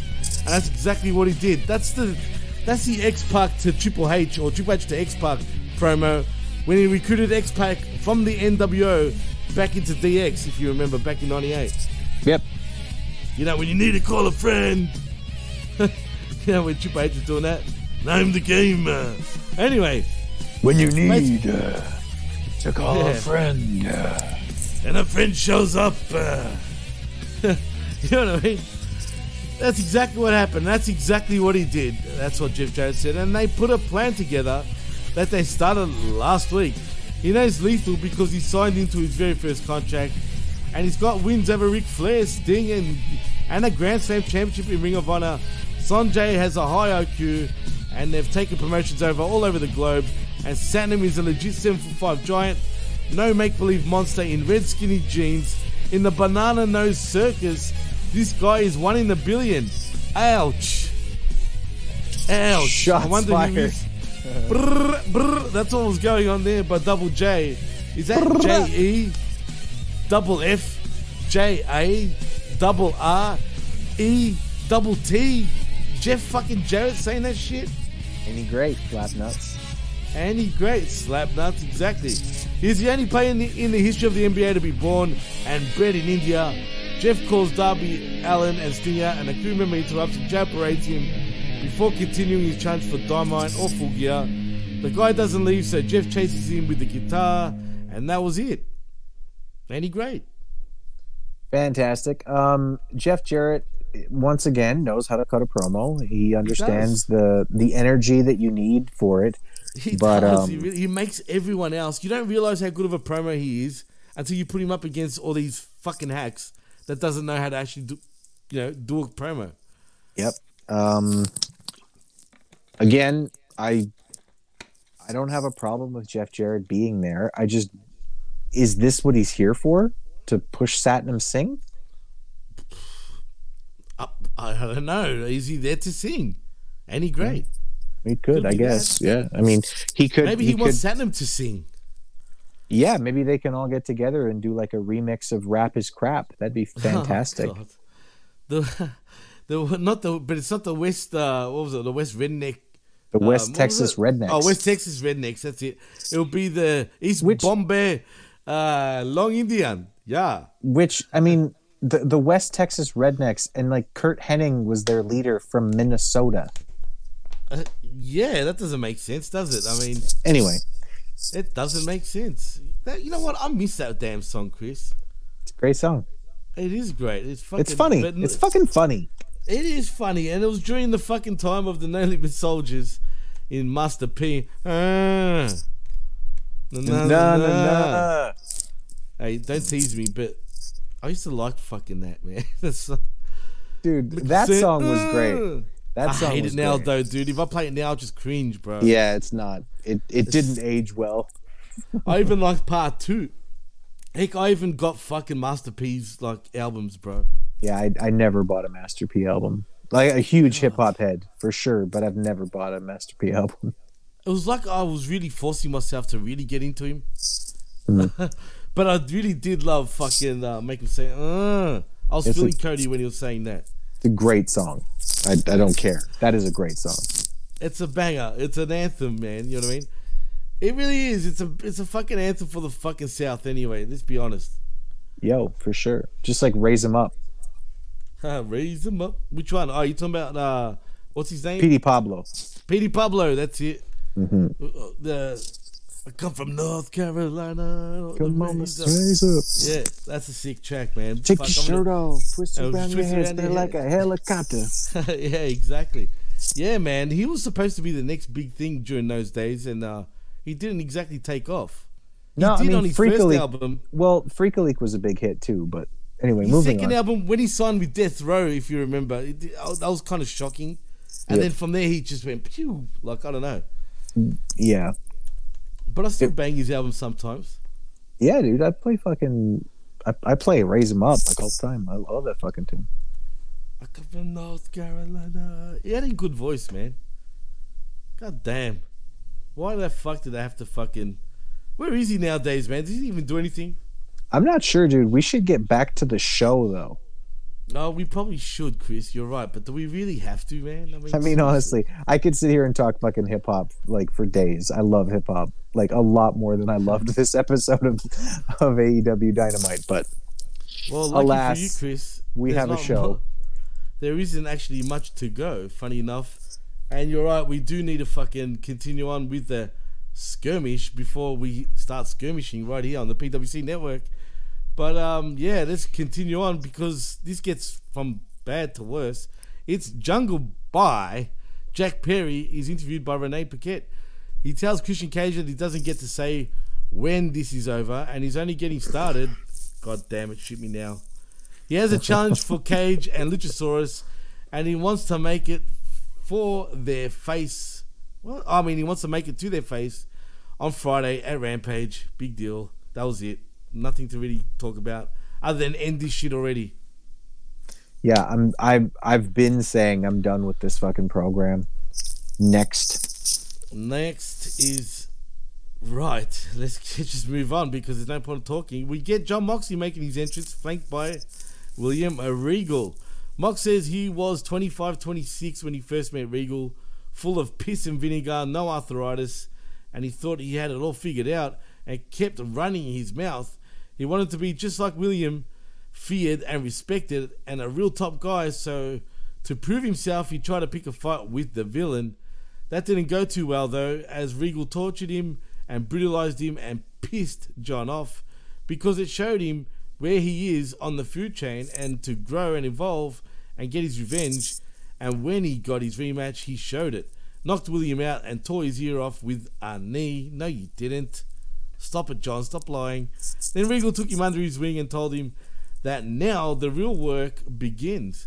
And who does that young, impetus kid remind him of? A young, you. When I saw that, I fucking rolled my eyes. A young Maxwell Jacob Freeman, who Moxley will face at Full Gear with the title on the line. He first wrestled MJF well over a year ago, and he thought he had it all figured out then, so he beat the hell out of him and sent him packing. But now, all these months later, he comes back around for another shot. So the question is, what's going to be different this time? He seems to be having an an essential identity crisis. So who is Maxwell Jacob Freeman? He dresses nice and puts on the air of somebody rich and successful. He talks the talk of a big time pro wrestling champion. But dude, Moxley is actually a multi time millionaire, world champion, and he's not fooling him. Freeman likes to call himself a pillar, even though there's no weight on him. Jeez. But what's even more amusing is that he likes to call himself the devil. Well, Jon has seen the devil, met him, and looked at him in the eyes. He's met some bad people in bad places and seen them do some bad, bad things. And Max isn't that at all. He wants Freeman to fulfill his destiny and put the company on his back, but he's not worried about the walk and the talk. He wants to see what's in MJF's guts. He wants him to remember one thing at full gear. Everything he's done to this point has been easy. Yow. That's how I felt. He fucked up a couple times. I felt. Yeah, I've I've I've always kind of said that I think that Jon Moxley is a talent that you should have as part of your roster, but expecting him to be um, a top guy, I think, is a miscasting. Like, I think he's a, I think he's a Mick Foley type. He's a guy you can pass the ball to for small periods of time, um, and he'll do good with it for those small periods of time. But you need to get the belt off him quick when you do that. Um, this promo was fine. A lot of this was very forced. There was a lot of telling and no showing. It was, Yeah. you know, let me tell you about the relationship that I had with William Regal when, like, this would have been better as a video package to explain their history. Um, and the whole thing about like MJF reminding him of himself again, just a little too forced. Um, other than that, I mean, it's good. It's it's he's a he like I said, he's not the worst world champion in the world. He's just No. he's not the guy I would pick. Yeah, I mean, I mean, you can rely on him, you know, here and there. You can, you know, you, you he's a safe bet to have the championship on him. Like he's earned it. Don't get me wrong. Yeah, he's a Mick Foley type. He's not going to embarrass you as your world champion, No, but he's no, no, not not at all. he's not the guy, right? Like Yeah. Nick was never the guy in WWE. Even like even when they had like him win the belt on Raw and that was a really big moment and everything, it was still just setting up him and Rock because it was building Rock. It, like the, it's not Mick was never the guy and I don't think that I don't think that Moxley's the guy either and I think that he's miscast in that role slightly. Although I, I do like him, I'd, I'd have him as a part of my company. I just I don't think he's that guy. I, I can, I, I totally like understand where you're coming from, and I actually agree with you. So, the only thing that annoyed me though about this promo, first of all, like he said, he reminds himself of Maxwell Jacob Freeman. Called him poor. He called him not one of the pillars, but neither is Moxley. Really, the pillars are your young guns of the company. Yeah. Moxley's not one of them, whereas MJF actually is. Like, you know what I mean? Yeah. And you got to admit that yourself, you doofus. You even know that, right? I'm talking about Moxley. Yeah. And and also him saying like he's a millionaire, like he's insecure because why? MJF is a millionaire? Like, you know, character wise, he's you know, he's a rich Jewish kid. You know what I mean? But he had to sit there and go, Well yeah, man, I've got like millions of dollars, man. Yeah. And am I supposed to cheer this motherfucker? You're supposed to be a babyface and you're saying shit like that? Right. And there's a certain point where you where you sort of cross the Rubicon, you know, uh, metaphorically Right. speaking, you sort of cross the Rubicon into just kind of coming off as sort of pathetic. One of my favorite lines from um, Game of Thrones is um, Joffrey, who's like this evil little shit of a king. He's uh, he's basically being told that he has to stop being a little shit, and he screams out like in sort of petulant rage and says, "I am the king." And his grandfather says, "Any man who has to shout, 'I am king,' has no real power." None. So, like when Jon Moxley's going, "I'm a millionaire," it's like, okay, you lost me me. right there. You crossed the Rubicon. I think you're fucking pathetic at this point. So Sorry, Jon. It's, it's again. I like Moxley. He's a really Same. good. He's a really, really solid upper mid card babyface who can absolutely be passed the ball every once in a while. But he's not the guy, and MJF really is the guy. He's the future of professional wrestling. right literally, now. like literally.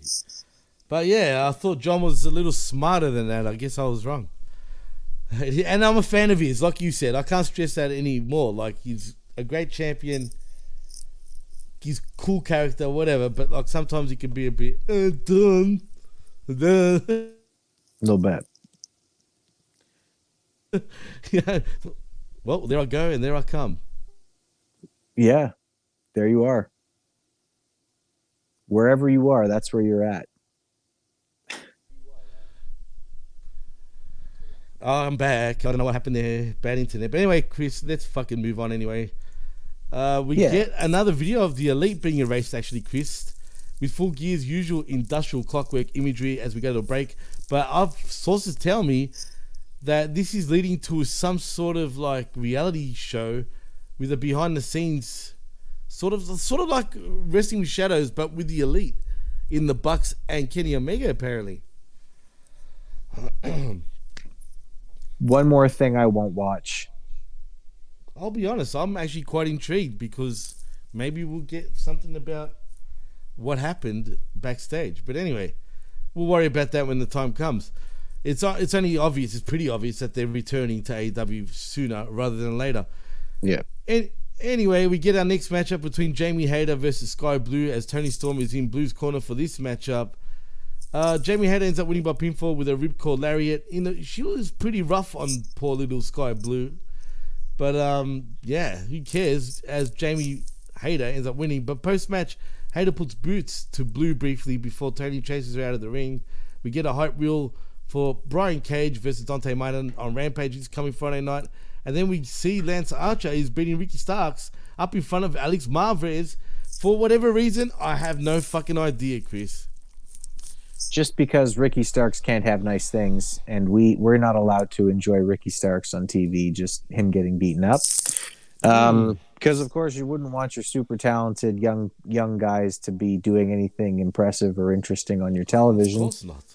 Oh, Um, moving backwards here, uh, Jamie Hayter's awesome. I really. She's like. gotten so Jamie much Hayter. better. Yep. Absolutely. She is. She's so improved, dude. Yep. Absolutely. She's. I, I hope. I, I like. I don't know if it's the right time to take the belt off of Toni Storm, but um, I hope she gets a run with it soon because she's she's earned it. I like Jamie Hayter a lot. Yeah, she's really like. I think she's developing extremely fast, dude. And I think having her under Britt Baker actually done wonders for Jamie Hayter. Mhm. So I mean, yeah, it is what it is, and absolutely, I'm glad she doesn't wear Rey Mysterio on her backside anymore, though. Yeah. which is kind of funny. But uh, yeah, man. And um, did I mention that everybody dies according to Lance Archer? Everybody dies, It's true, except though. everybody who wrestles me. because I haven't Yeah. actually killed anybody. No, neither have I. So that makes two of us. Hey. Well, speaking of dying, this match should have been called the Please Don't Die match. It is between Amer- the American Dragon, Bryan Danielson, versus the Spanish God in Sammy Guevara in a two out of three falls matchup. And let's just get into this, man. I'm going to start from the start because we start hard striking out the gates. I mean, these guys were striking hard straight away. Danielson with the edge, backing him into the corner with uppercuts and chops, smashing his face into the turn into the turnbuckles, chops and kicks and whips across, backflip up and over off the ropes, leapfrogs, drop kicks, takes Bryan out of the ring. As we go back inside, Tay Melo then gets between the American Dragon and a suicide dive. So he goes to the floor and shoves her out of the way. And then Sammy wings a chair at Danielson's face, which looked fucking painful, Chris. Yep. No, definitely. This, I mean, and somebody on Facebook I saw say like, "Oh, why are they throwing a chair at a guy who's got head problems?" Guaranteed, no question. Bryan Danielson booked that. like he's the one who said, "Let's do this spot. It'll be great." Facebook user says PETA affirms that it was a reenactment and no animals were harmed in the production of this film. Let's hope not. Otherwise, PETA can get fucked anyway. I'm just saying. And I love animals, but PETA are motherfuckers. PETA is, is just a whole bunch of bad people. Like they're bad Literally. people. Facebook user also says they were the dog rough bullshit rough. Ah, rough bullshit roof. That's pretty funny. I like it, whoever that was. Do you think that was Jeff Chris? Probably, but also, yeah. like, Yeah. oh, they're gonna do a wrestling with shadows. Like, go fuck yourself, elite. Every all three of you guys need to just go fuck yourselves forever somewhere else. Hey man, we gotta start a GoFundMe for Larry and his teeth, man. I'm just saying. Shout out to rough, Larry. rough. Shout out to Larry. Anyway, Your owner's a dick, but he is a dick. That you're probably dick. a good dog. Not literally, but you know. Anyway, Bryan Danielson ends up winning the first four by disqualification, going up one zip. He takes Dragon to the timeskeeper table and sla- stabs him in the eye with a microphone, which looks fucking quite good. Excuse me. Overhead elbows. Sammy then rolls back inside as we go to the break. We come back from commercial. Danielson is bleeding, which looked so typical fucking blade job because it was a bad blade job. And hmm. Guevara is raining punches down on the wood, on the wood on his forehead and big knee in the corner, and a backbreaker rack as Sammy Guevara wins the second fall by pinfall with a GTH and to even things out at 1 1. Then going into the final fucking uh, match or matchup, the final pinfall, whatever you want to call it, the final fall. Guevara Lane chops in up top. Danielson shoves him away. Sammy trips coming back up, and the jockey for position. Headbutt knocks Guevara down. Bryan then perches nobody home on the diving headbutt. Sammy then gets an arm trap cross face wrenching back, rolling Dragon into the middle of the ring, but he's still fighting. Danielson then posts to his feet and lifts Guevara up, and he bites the back of, of Bryan's head to force him back to the mat. Calling for the ropes, Danielson then forces the break, trading shots in the corner as Brian with headbutts on headbutts, and we get an Irish whip, and then that gets reversed as Sammy off the second, and then Danielson clocks him with a knee as we go to a break. Back from commercial, referee Bryce Remsburg ejects Tay Melo from ringside, trading forearms from the knees to their feet. Danielson then suplexes Guevara into the tree of woe, kicking the ribs, basement drop kick, setting him up. And then we get Sammy slips up and knocks Bryan to the floor with a running knee. Guevara then goes up top, shooting star press to the floor. Then they go back inside. Guevara goes for the ace crusher, but Danielson catches him and bends him into the LeBell Lock as Sammy gets the ropes. Dragon then breaks and follows it with a chest kicks, jumping knee, backbreaker rack. Danielson then reverses the GTH, and then we get a poison Frankensteiner. Sammy gets a Boston Crab on, shifting to the Lion Tamer, back to the Crab as Bryan crawling, and he gets the ropes for the break. GTH attempt, Danielson lands on his feet off the ropes, and we get a Busaiku knee as Dragon fired up, wrist clinched, or clutch, should I say, as Guevara reverses moonsault DDT. Then we go back up top, Senton Atomico, but the knees are up. Crucifix elbows from the American Dragon rolling over. Then he gets a LeBell Lock in the middle of the ring, wrenching back as hard as he can. Sammy wavers, trying to crawl. Danielson then bends his free arm back. Arm trap, LeBell Lock. It's done. It's dusted. It's over. As Bryan Danielson ends up winning the third fall and final fall by submission with an arm trap, LeBell Lock, winning the overall match 2 to 1. This was a great match. Sammy actually showed that he actually started to learn psychology and how to tell a story in the ring. Thanks to Bryan Danielson. I- I we don't saw know. a more meaner version. We saw him working heel for once, dude. Yeah, I'm not sure that Sammy has actually learned anything. Um, I think he has, dude. I think this is a huge step. I mean, this is more than we've ever seen from Sammy, dude. You got to give him that. Yeah, but again, like it has a lot to do with the guy that he's in there with. I've never trained as a professional wrestler. I'm pretty sure I could have a pretty good match with Bryan Danielson. He's that good. Um, no doubt, it's true. and okay, listen. So, so I mean, the story of this match, the the reason why it worked, you know, in terms of psychology, was Sammy Guevara very much focusing on the head, which we know to be an injury point for Bryan Danielson. Um, it's smart. It's like you said, vicious. It comes across like I'm a real heel, like I'm trying to hurt this person. It's good, Absolutely. very good there. Um, the other thing that I liked in terms of the psychology, the storytelling, was that Sammy's plan was to take a loss originally via DQ because fuck it, I can take one as long as I do enough damage with this, with what I'm getting disqualified for, that it allows me to move on and win the rest of the match. That's sure. smart. Um, yeah, Bryan Danielson is a genius, and um, he's he really is like the current era equivalent in ring to a Bret Hart, and I love watching him work. Uh, Sammy Guevara did a good job in this match. I'm not going to take everything away from him. Um, I'm just not sure that the next time we see Sammy, he's not just doing a bunch of nonsensical shit because it looks cool again. I'm not sure.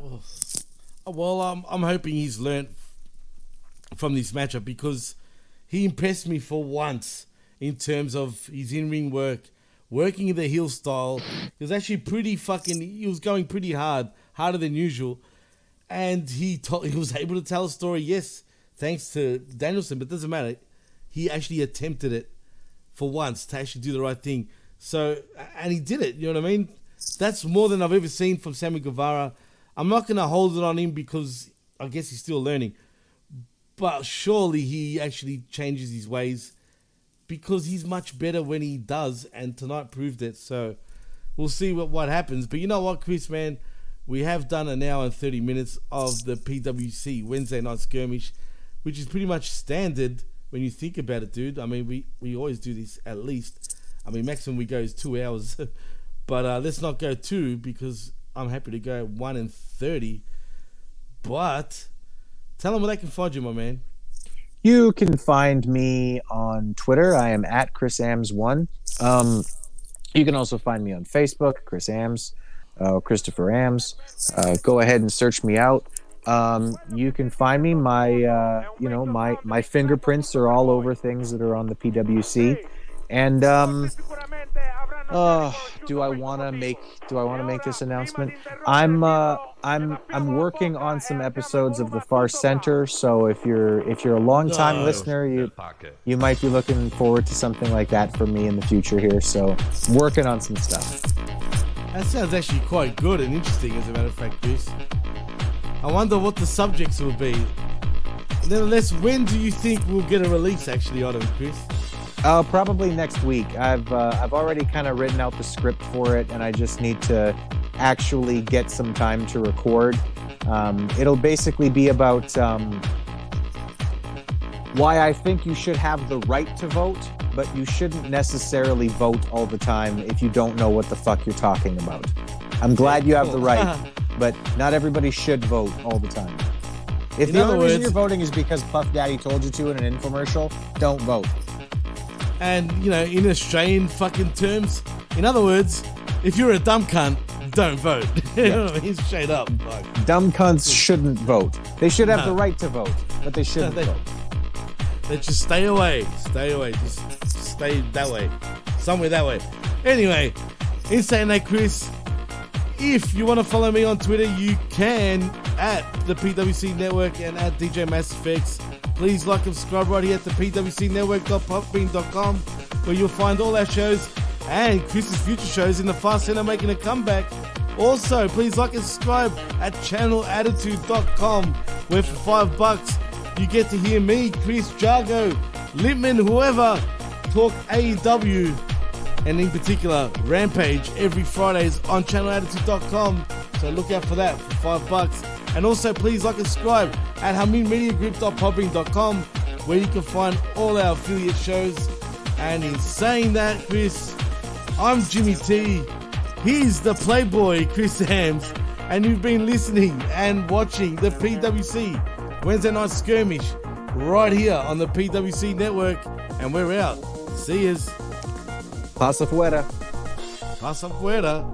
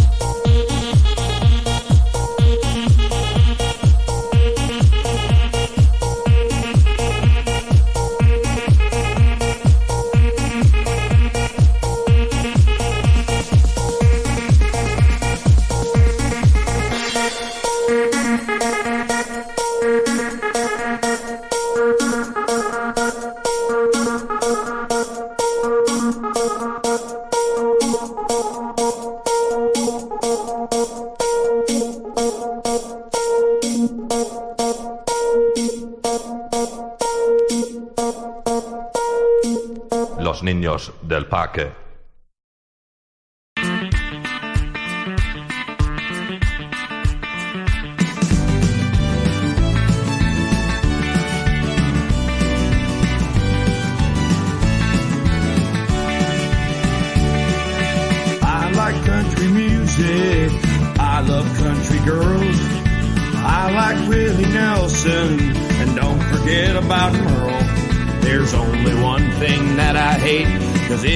Bunch of crap.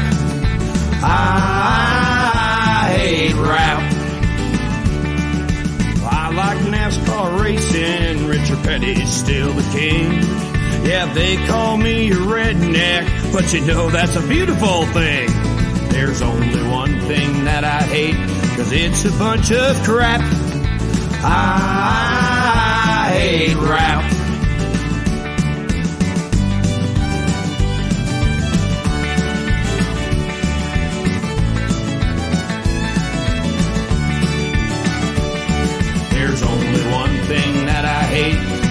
It's a bunch of crap.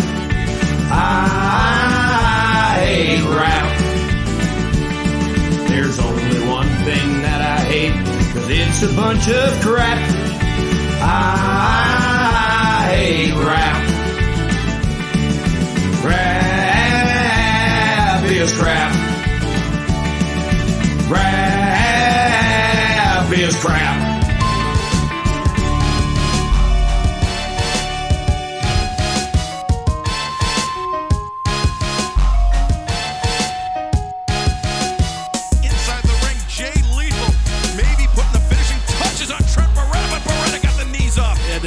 The that's injured, but he had to do it desperate times for desperate measures, and that's what we just witnessed right there by Beretta. But man, how much did that affect that knee?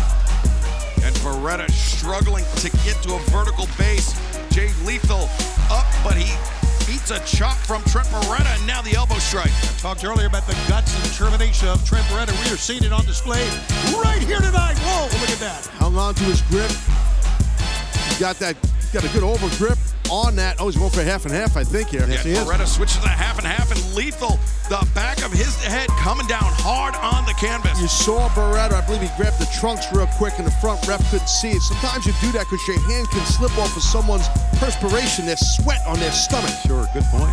Thank you. Beretta looking for the DDT, but Jay Lethal countered, now steps through, thinking figure four again, but Lethal goes hard into that top Oh, turnbuckle. well, he got shot out of a cannon. Man, that could, I could have broken his teeth or cracked a jaw the way he hit. I mean, There's that's still cannons? I don't know.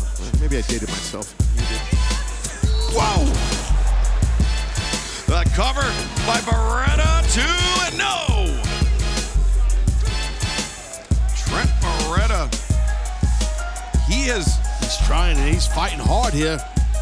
Yeah, Jay Lethal, as we saw in picture in picture, wrapping that figure four on the leg of Trent Beretta on the outside and kicking at the knee, trying to do everything he can to to inhibit the mobility of Trent. Yeah, you know, you got to figure Jay Lethal senses that, you know, Beretta is building some momentum, and right now, Jay's in trouble up there. Lethal Uh-oh. on the top with Beretta. Is he going to try half and half I think up here? he is. Yeah, oh my God. Avalanche, half and half. Lethal thrown three quarters of the way across the ring and then the knee strike. Beretta comes flying in. Now's his moment. He better take advantage of it right now. Blasted Lethal right there. Oh, wait. Sanjay Dutt on the apron. He's going for the strong zero, look like, right? yeah, but on, on that knee, that could have been disastrous. But Danhausen, talk about disastrous. Oh boy, Danhausen's going to be a splat. It's too big to curse. Oh, oh yeah, baby. Oh, Hitbag City. Oh, no, oh. baby. Oh! Satnam Singh just laid out Danhausen. And the kick to the knee by Jay Lethal. Massive head of Satnam.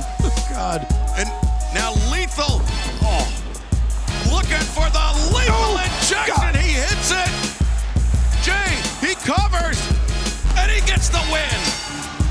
This match, Jay Lethal.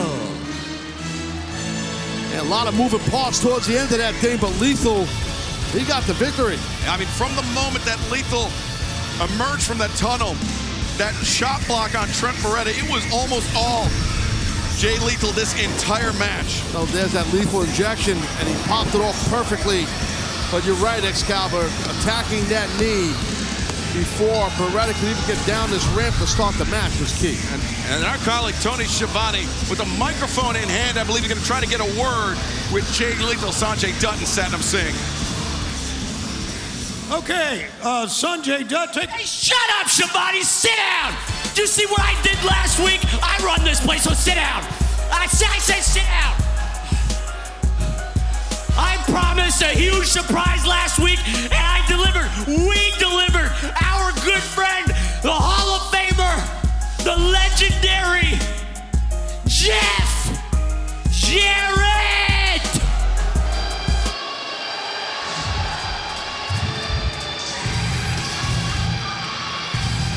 Well, there he is. Jeff's in the house. And the guitar in hand. Darby Allin left bloody one week ago by Jeff Jarrett and that guitar. That's right, Sanjay. That's right. After over a million views of the debut of The Last Outlaw, it's very apparent. The question is, why is The Last Outlaw in AEW Wrestling? Well, I'm gonna shut the hell up. I'm gonna tell you exactly why. When a friend calls, a friend shows up, and that's exactly what Jeff Jarrett did. I showed up to help and put a plan together, and we started last week. You're probably wondering how the four of us guys connected. I'm gonna tell you. This guy right here, Jay Lethal, I signed him to his very first contract. He's oozed machismo his entire career. He's got wins over the Nature Boy Ric Flair, Sting, and yes, he even became a Grand Slam champion in Ring of Honor. Sanjay Dutt has an IQ of 181. Do I need to say any more? We've taken over promotions all over the globe. And Satnam, come on up here, Satnam.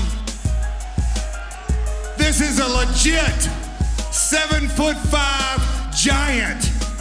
Cameraman started his feet and pan up, slow pan.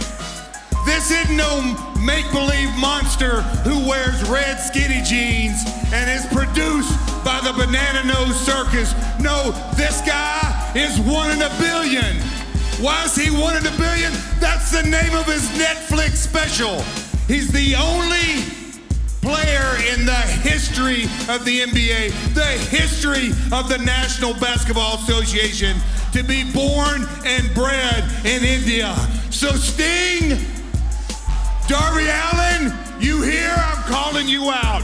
Darby, we put you in a bar- body bag last week. Sting, we're gonna put you in a body bag. We'll take you on. Are you winding me up? Don't you ever wind me up. Do you understand me? I'm putting a challenge out right now. Tonight in Dynamite, next week on Dynamite, or full gear. Don't ever wind me up again. Do you hear me? Well, that's, that's Jeff- one of our stage managers. And Jeff Jarrett is completely classless by Jarrett right here. How dare he lost threaten his someone- here. Well, Jeff Jarrett aligned here with Jay Lethal, Sanjay Dutton, Satnam. In picture in picture, we saw W. Morrissey, a difference maker behind the referee's back. No doubt about it. Big Boot Jones right there, right to the mush. Dave, I, I tell you, Morrissey's a difference maker. He really is. Many levels. Look remember, at that. We saw Stokely Hathaway. He came out with the Gunn Club, or excuse me, the Gunns. He dapped him up, and then he went to the back to focus with Ethan Page on that upcoming AEW World Championship Eliminator match with Eddie Kingston still to come here tonight. Yeah, that we this Oh! this eight man and a great one so far. Just the beginning of a great program that's going to culminate with that best two out of three fall match. Yeah, we're loaded tonight for sure here on Dynamite.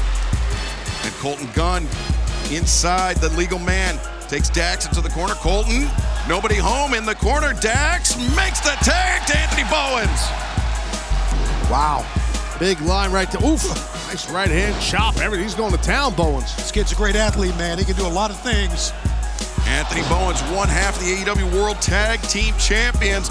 As we mentioned, he and Caster will look to defend those titles at Full Gear Saturday, November 19th, coming up on pay-per-view. Oh, big duck right there by Bowens. A kick to the sternum. Up kick. He's on fire, man. And Bowens over the top, the leg drop coming down. The far leg is hooked and no. Super close right there, but not enough. Uh-oh. Bowens without anybody to tag out to.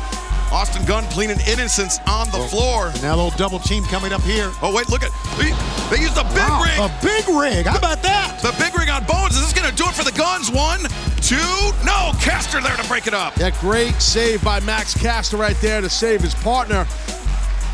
Now why I would- think Bowens was done there, Schiavone. Yeah, why would they use the big rig to try to win a match? Just to show up FTR, maybe? Absolutely. I, I think so. Tick them off. They have been trying to tick off, as you as you said, Taz, FTR left and right, and this has been going on for weeks now. Oh, look at this! Look at this show of force on the left side there. Oh, there. well, everybody's manning up on either side. Look at this. Yeah, this is four on four deal. Here we go. Good luck to the referee. They are teeing off on one another. As Keith Lee in the corner with Bowens and FTR clearing, well, almost clearing the ring, and there goes Colten Gunn Cash. Tough landing right there, both men. Yeah. It's a good call, Ted. Both men yeah. landed very hard. That And now Swerve Strickland isolated in the corner. You're in the corner by the acclaimed. Oh, wait. Keith Lee just popped up Bowens. Bowens went for a hurricanrana reversal. And He's just too Oh, no. Oh, the oh. power oh. bomb onto the back of Caster. Keith Lee and Swerve working together. And Taz, just what I said earlier, when they click, Swerve and our glory are unstoppable. Yeah, that that definitely that double team deal was tremendous chemistry there and cohesiveness. Look at this. Look at this teamwork. And Swerve with the tornado to the floor, taken out everybody. Yeah, just about everybody. Did he really change his direction in midair that time? It looked like he was going with a forward flip, and then he just. Well, let's take a look, Schiavone. You want to know? And Yeah, here it is, my friend. There you go. Yeah, he did. Yeah, he went from north to south, then west, and east a little bit after. That's right. It looked like Colten Gunn was trying to collect everyone on the floor, and he got a little friendly fire, but Dax just swept out the leg of Keith Lee. And now Dax throwing a big right hand into the jaw of Austin Gunn. And Dax is the man, buddy. He, he can bring it right down to earth. Uh-oh. And he, Uh-oh, guys. Oh, oh, oh. and he brought Colten Gunn down the hard way. Wow is right. Dangerous stuff, man. You can get pop on a guy's boot, get you in the head, all this stuff. Bang heads. Yeah, especially if you got your back to everybody, right? Like Yeah. Dax does. Man, that is really, man, what a shot there.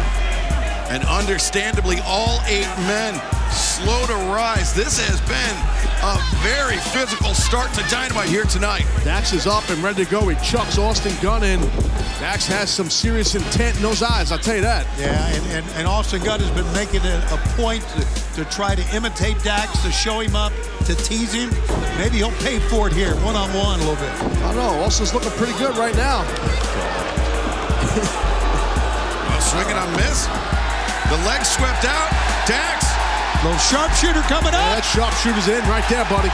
Dax turns the corner. Sharpshooter locked in. Austin Gunn reaching for the ropes, trying to force the break. Uh-oh. Uh-oh. Colten. Uh-oh. Ooh, Colten with a just a unabated right hand into the face. Hey, a little brotherly love right there. Help his brother out. Yeah, Da- Dax was all caught up in that sharpshooter. Nothing he could do to defend it. Oh wait, Bowens came in. The arrival by Uh-oh. Anthony Bowens. Watch Caster. Watch Caster. Max Caster, Mic drop, and Here it is. big rig. The real one. The cover by Bowens.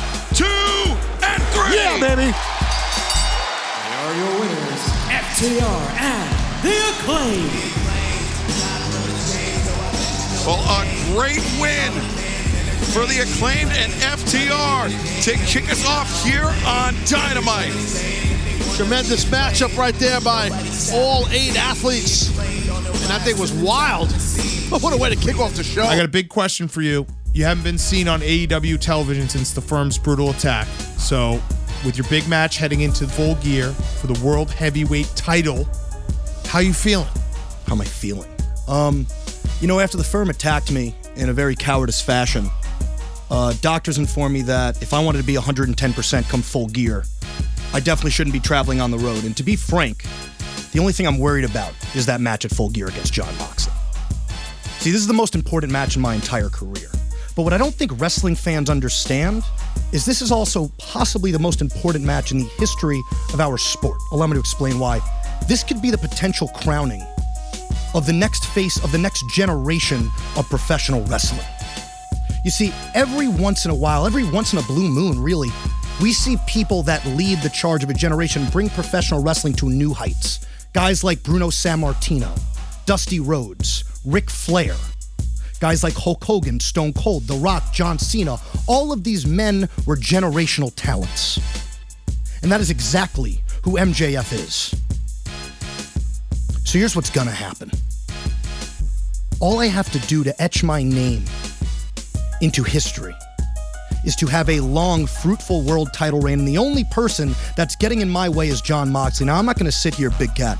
I'm not going to sit here and I'm not going to pretend that Jon Moxley is an easy competitor to beat. See, I don't like you, Jon. I think you're a low life scumbag piece of shit. I think you're from the slums of Cincinnati, and I think you have absolutely no class, but I do respect you. Because, Jon, you weren't born to be a world champion. Matter of fact, you were born with two left feet and not one single athletic bone in your body.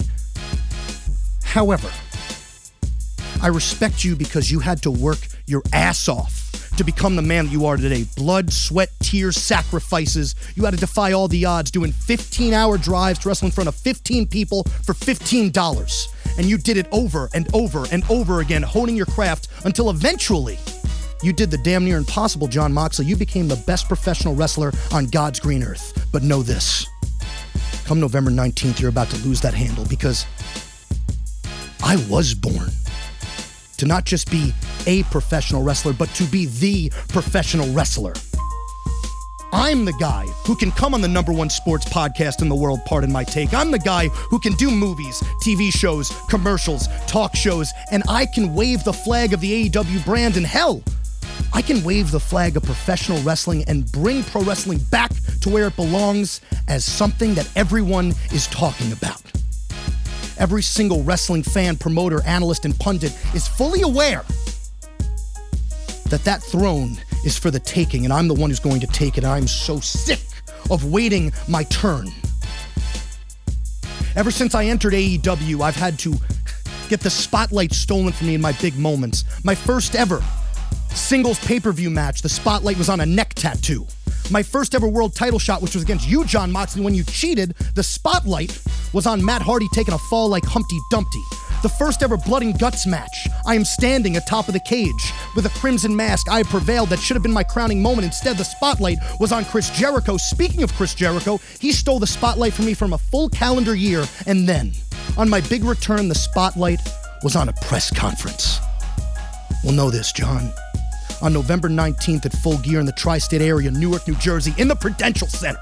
I am not waiting for the spotlight anymore. I am grabbing it.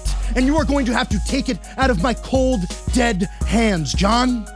Your boy William Regal bet on the wrong horse. I don't need a dynamite diamond ring to knock your lights out. Because come full gear, the devil gets his due. Will it be Eddie Kingston or will it be all ego Ethan Page? Kingston with the suplex, the cover, but Page with the kick out. Oh, Stokely's panicking on that because that was super close for Eddie to move on, and Ethan would be out.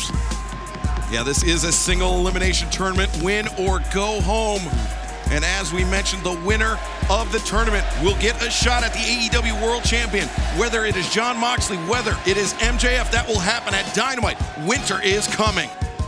Both men going blow for blow here. You Got to be careful throwing punches with a guy like Ethan Page. He's got a black belt in Taekwondo, so he knows how to strike well. And he's striking well right now, Taz. Yes, sir. He is, Schiavone. These guys are going toe for toe. That's Eddie Kingston, right? He's a brawler for brawlers, man. That's him. He's a modern day Terry Funk. And I think Ethan Page knows that he can generate more torque, more force if he has his feet underneath him. But likewise, Eddie Kingston can as well as he continues to punish Ethan Page with those chops. Like, oh, he got him with a ridge hand across the neck, too, there. And then a DDT. The cover. Eddie, oh, Eddie very almost- close. Oh, man, that was so close. Kingston almost advanced. Almost. I thought it was interesting on that exchange that Ethan was going for the forearm shots, Eddie was going for the fist shots to the head, just different different styles. At the end of the day, they're all strikes. You know what I mean, Tony? Yeah, so right. you're just trying to wear down your opponent's head, catch him on the button, on the jaw, or something. No matter if you're a striker with forearms or wait, going for a Kingston looking for an exploder. exploder, possibly. But Ethan Page using those downward elbow strikes to hammer out of it, and then another big windup and an elbow across the jaw. Kingston reverses. He's got the hook, oh. and there's the exploder. Yeah, good job on that throw by Eddie. Good back arch on the suplex. Good explosion of the hips. Kingston dragging Ethan Page towards the center. Look at this. The stretch plum is locked in. We He's got him. He's tapping. But He's tapping. Page He's is tapping out for sure.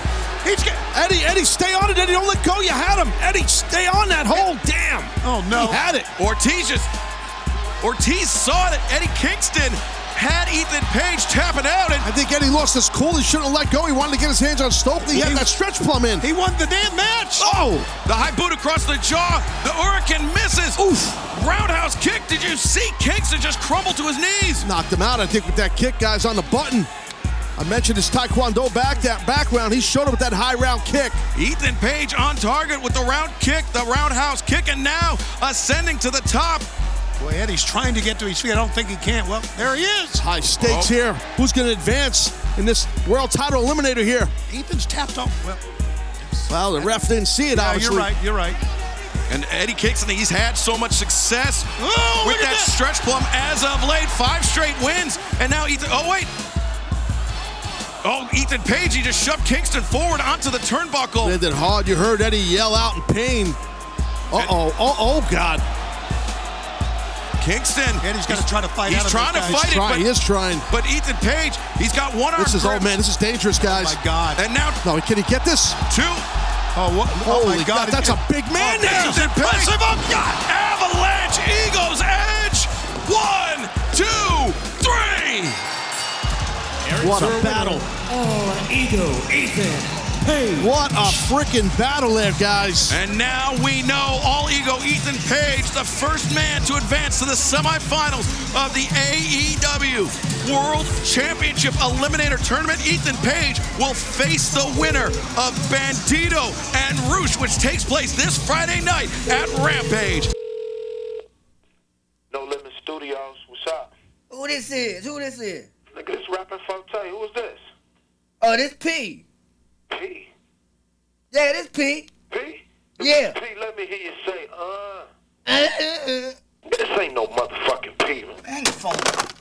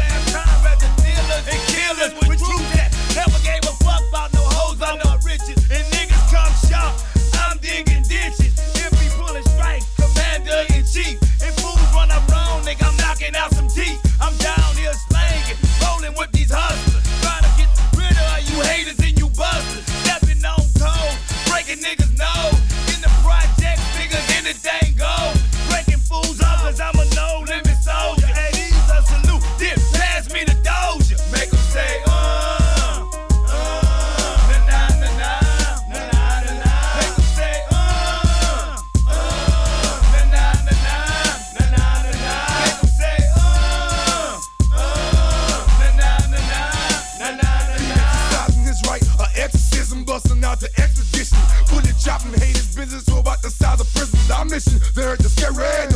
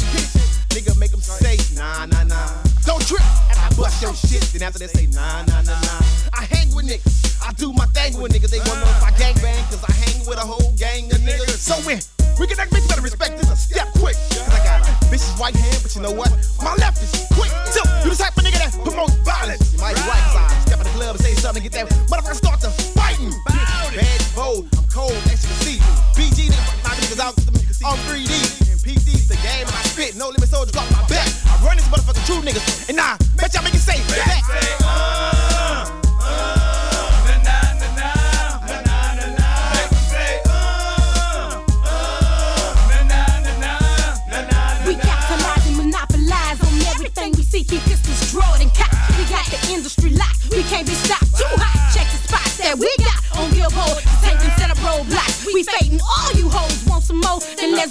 Stretch it out like elastic. Zip that ass up in plastic. Have your folks picking caskets. We drastic. Our tactics is homegrown in the ghetto. So feel the wrath of this sister. It's like you're fighting ten niggas. Forget the baby voice. It's the biggest mama mia. The unladylike diva. Lyrical man eater. Believer or seer. And get that ass embarrassed. Egg your decision maker. Guaranteed you'll get carried away. So stay in your place when you hear mama speaking. Cannon spray, clear the way when you see the tank creeping. Uh. Hi, I'm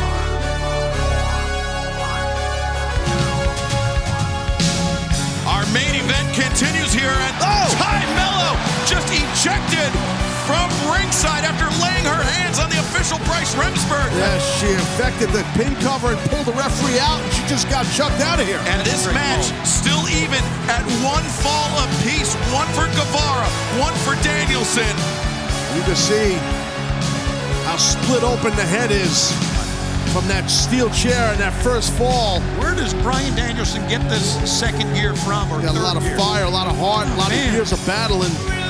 Oh man, those are haymakers. He just, I can't believe he is still standing. Again, the thumb, the fingers in the open wound.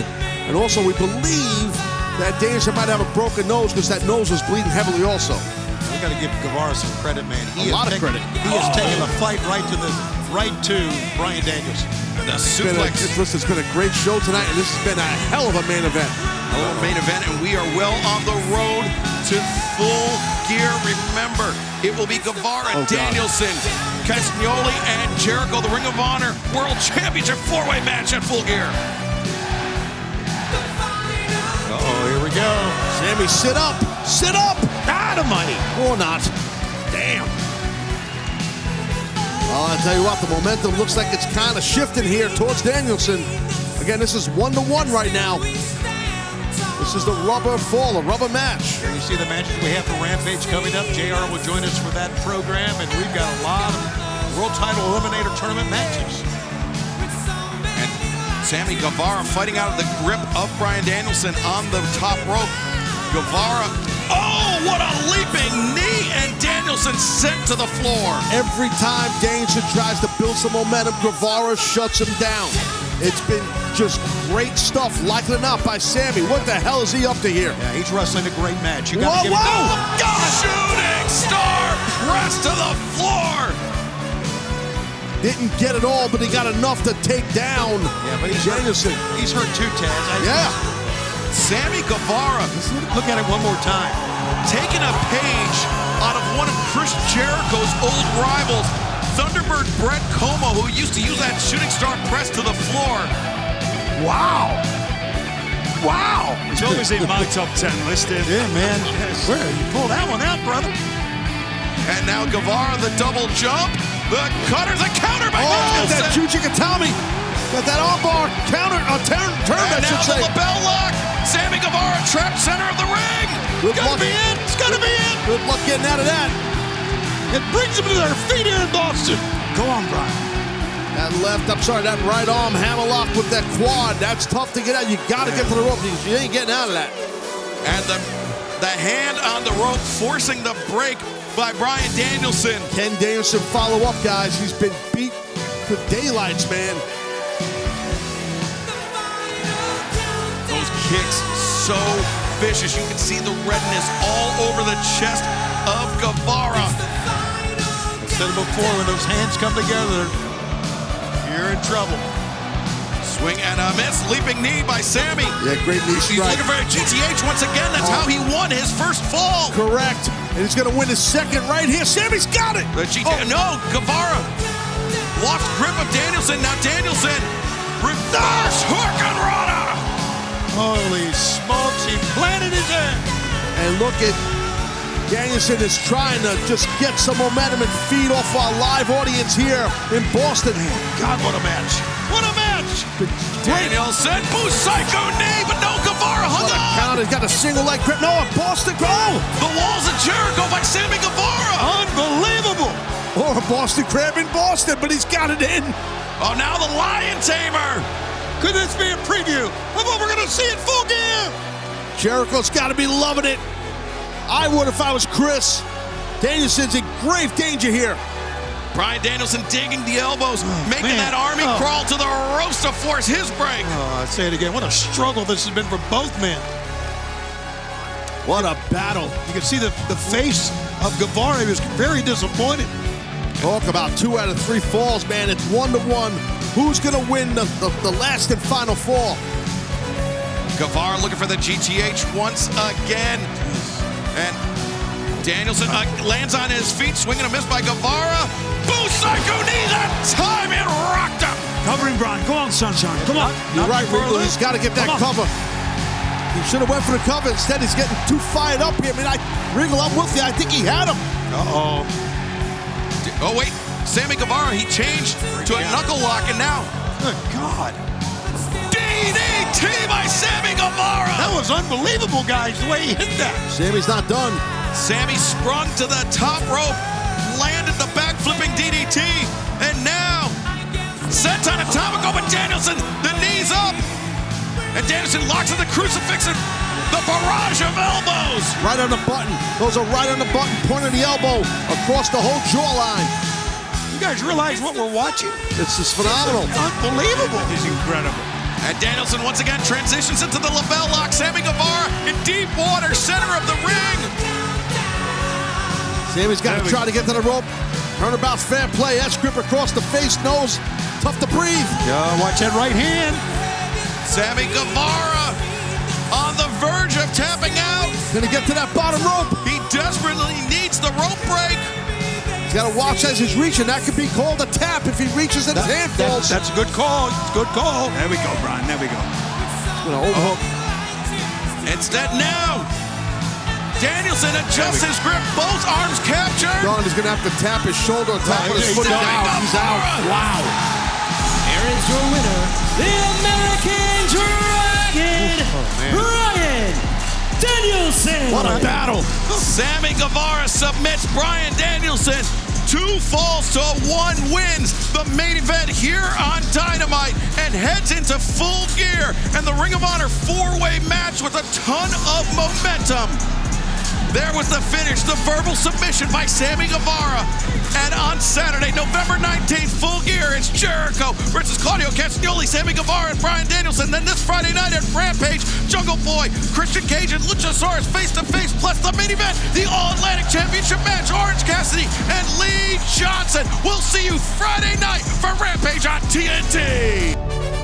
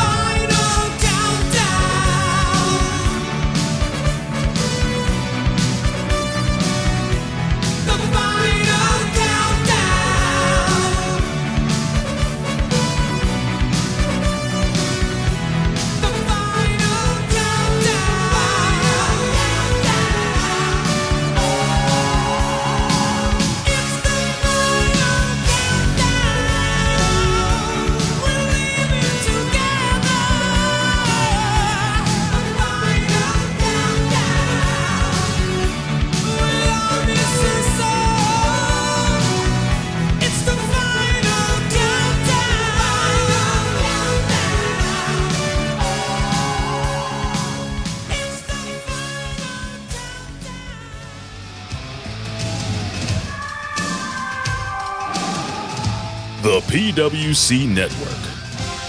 What the world is watching and listening to.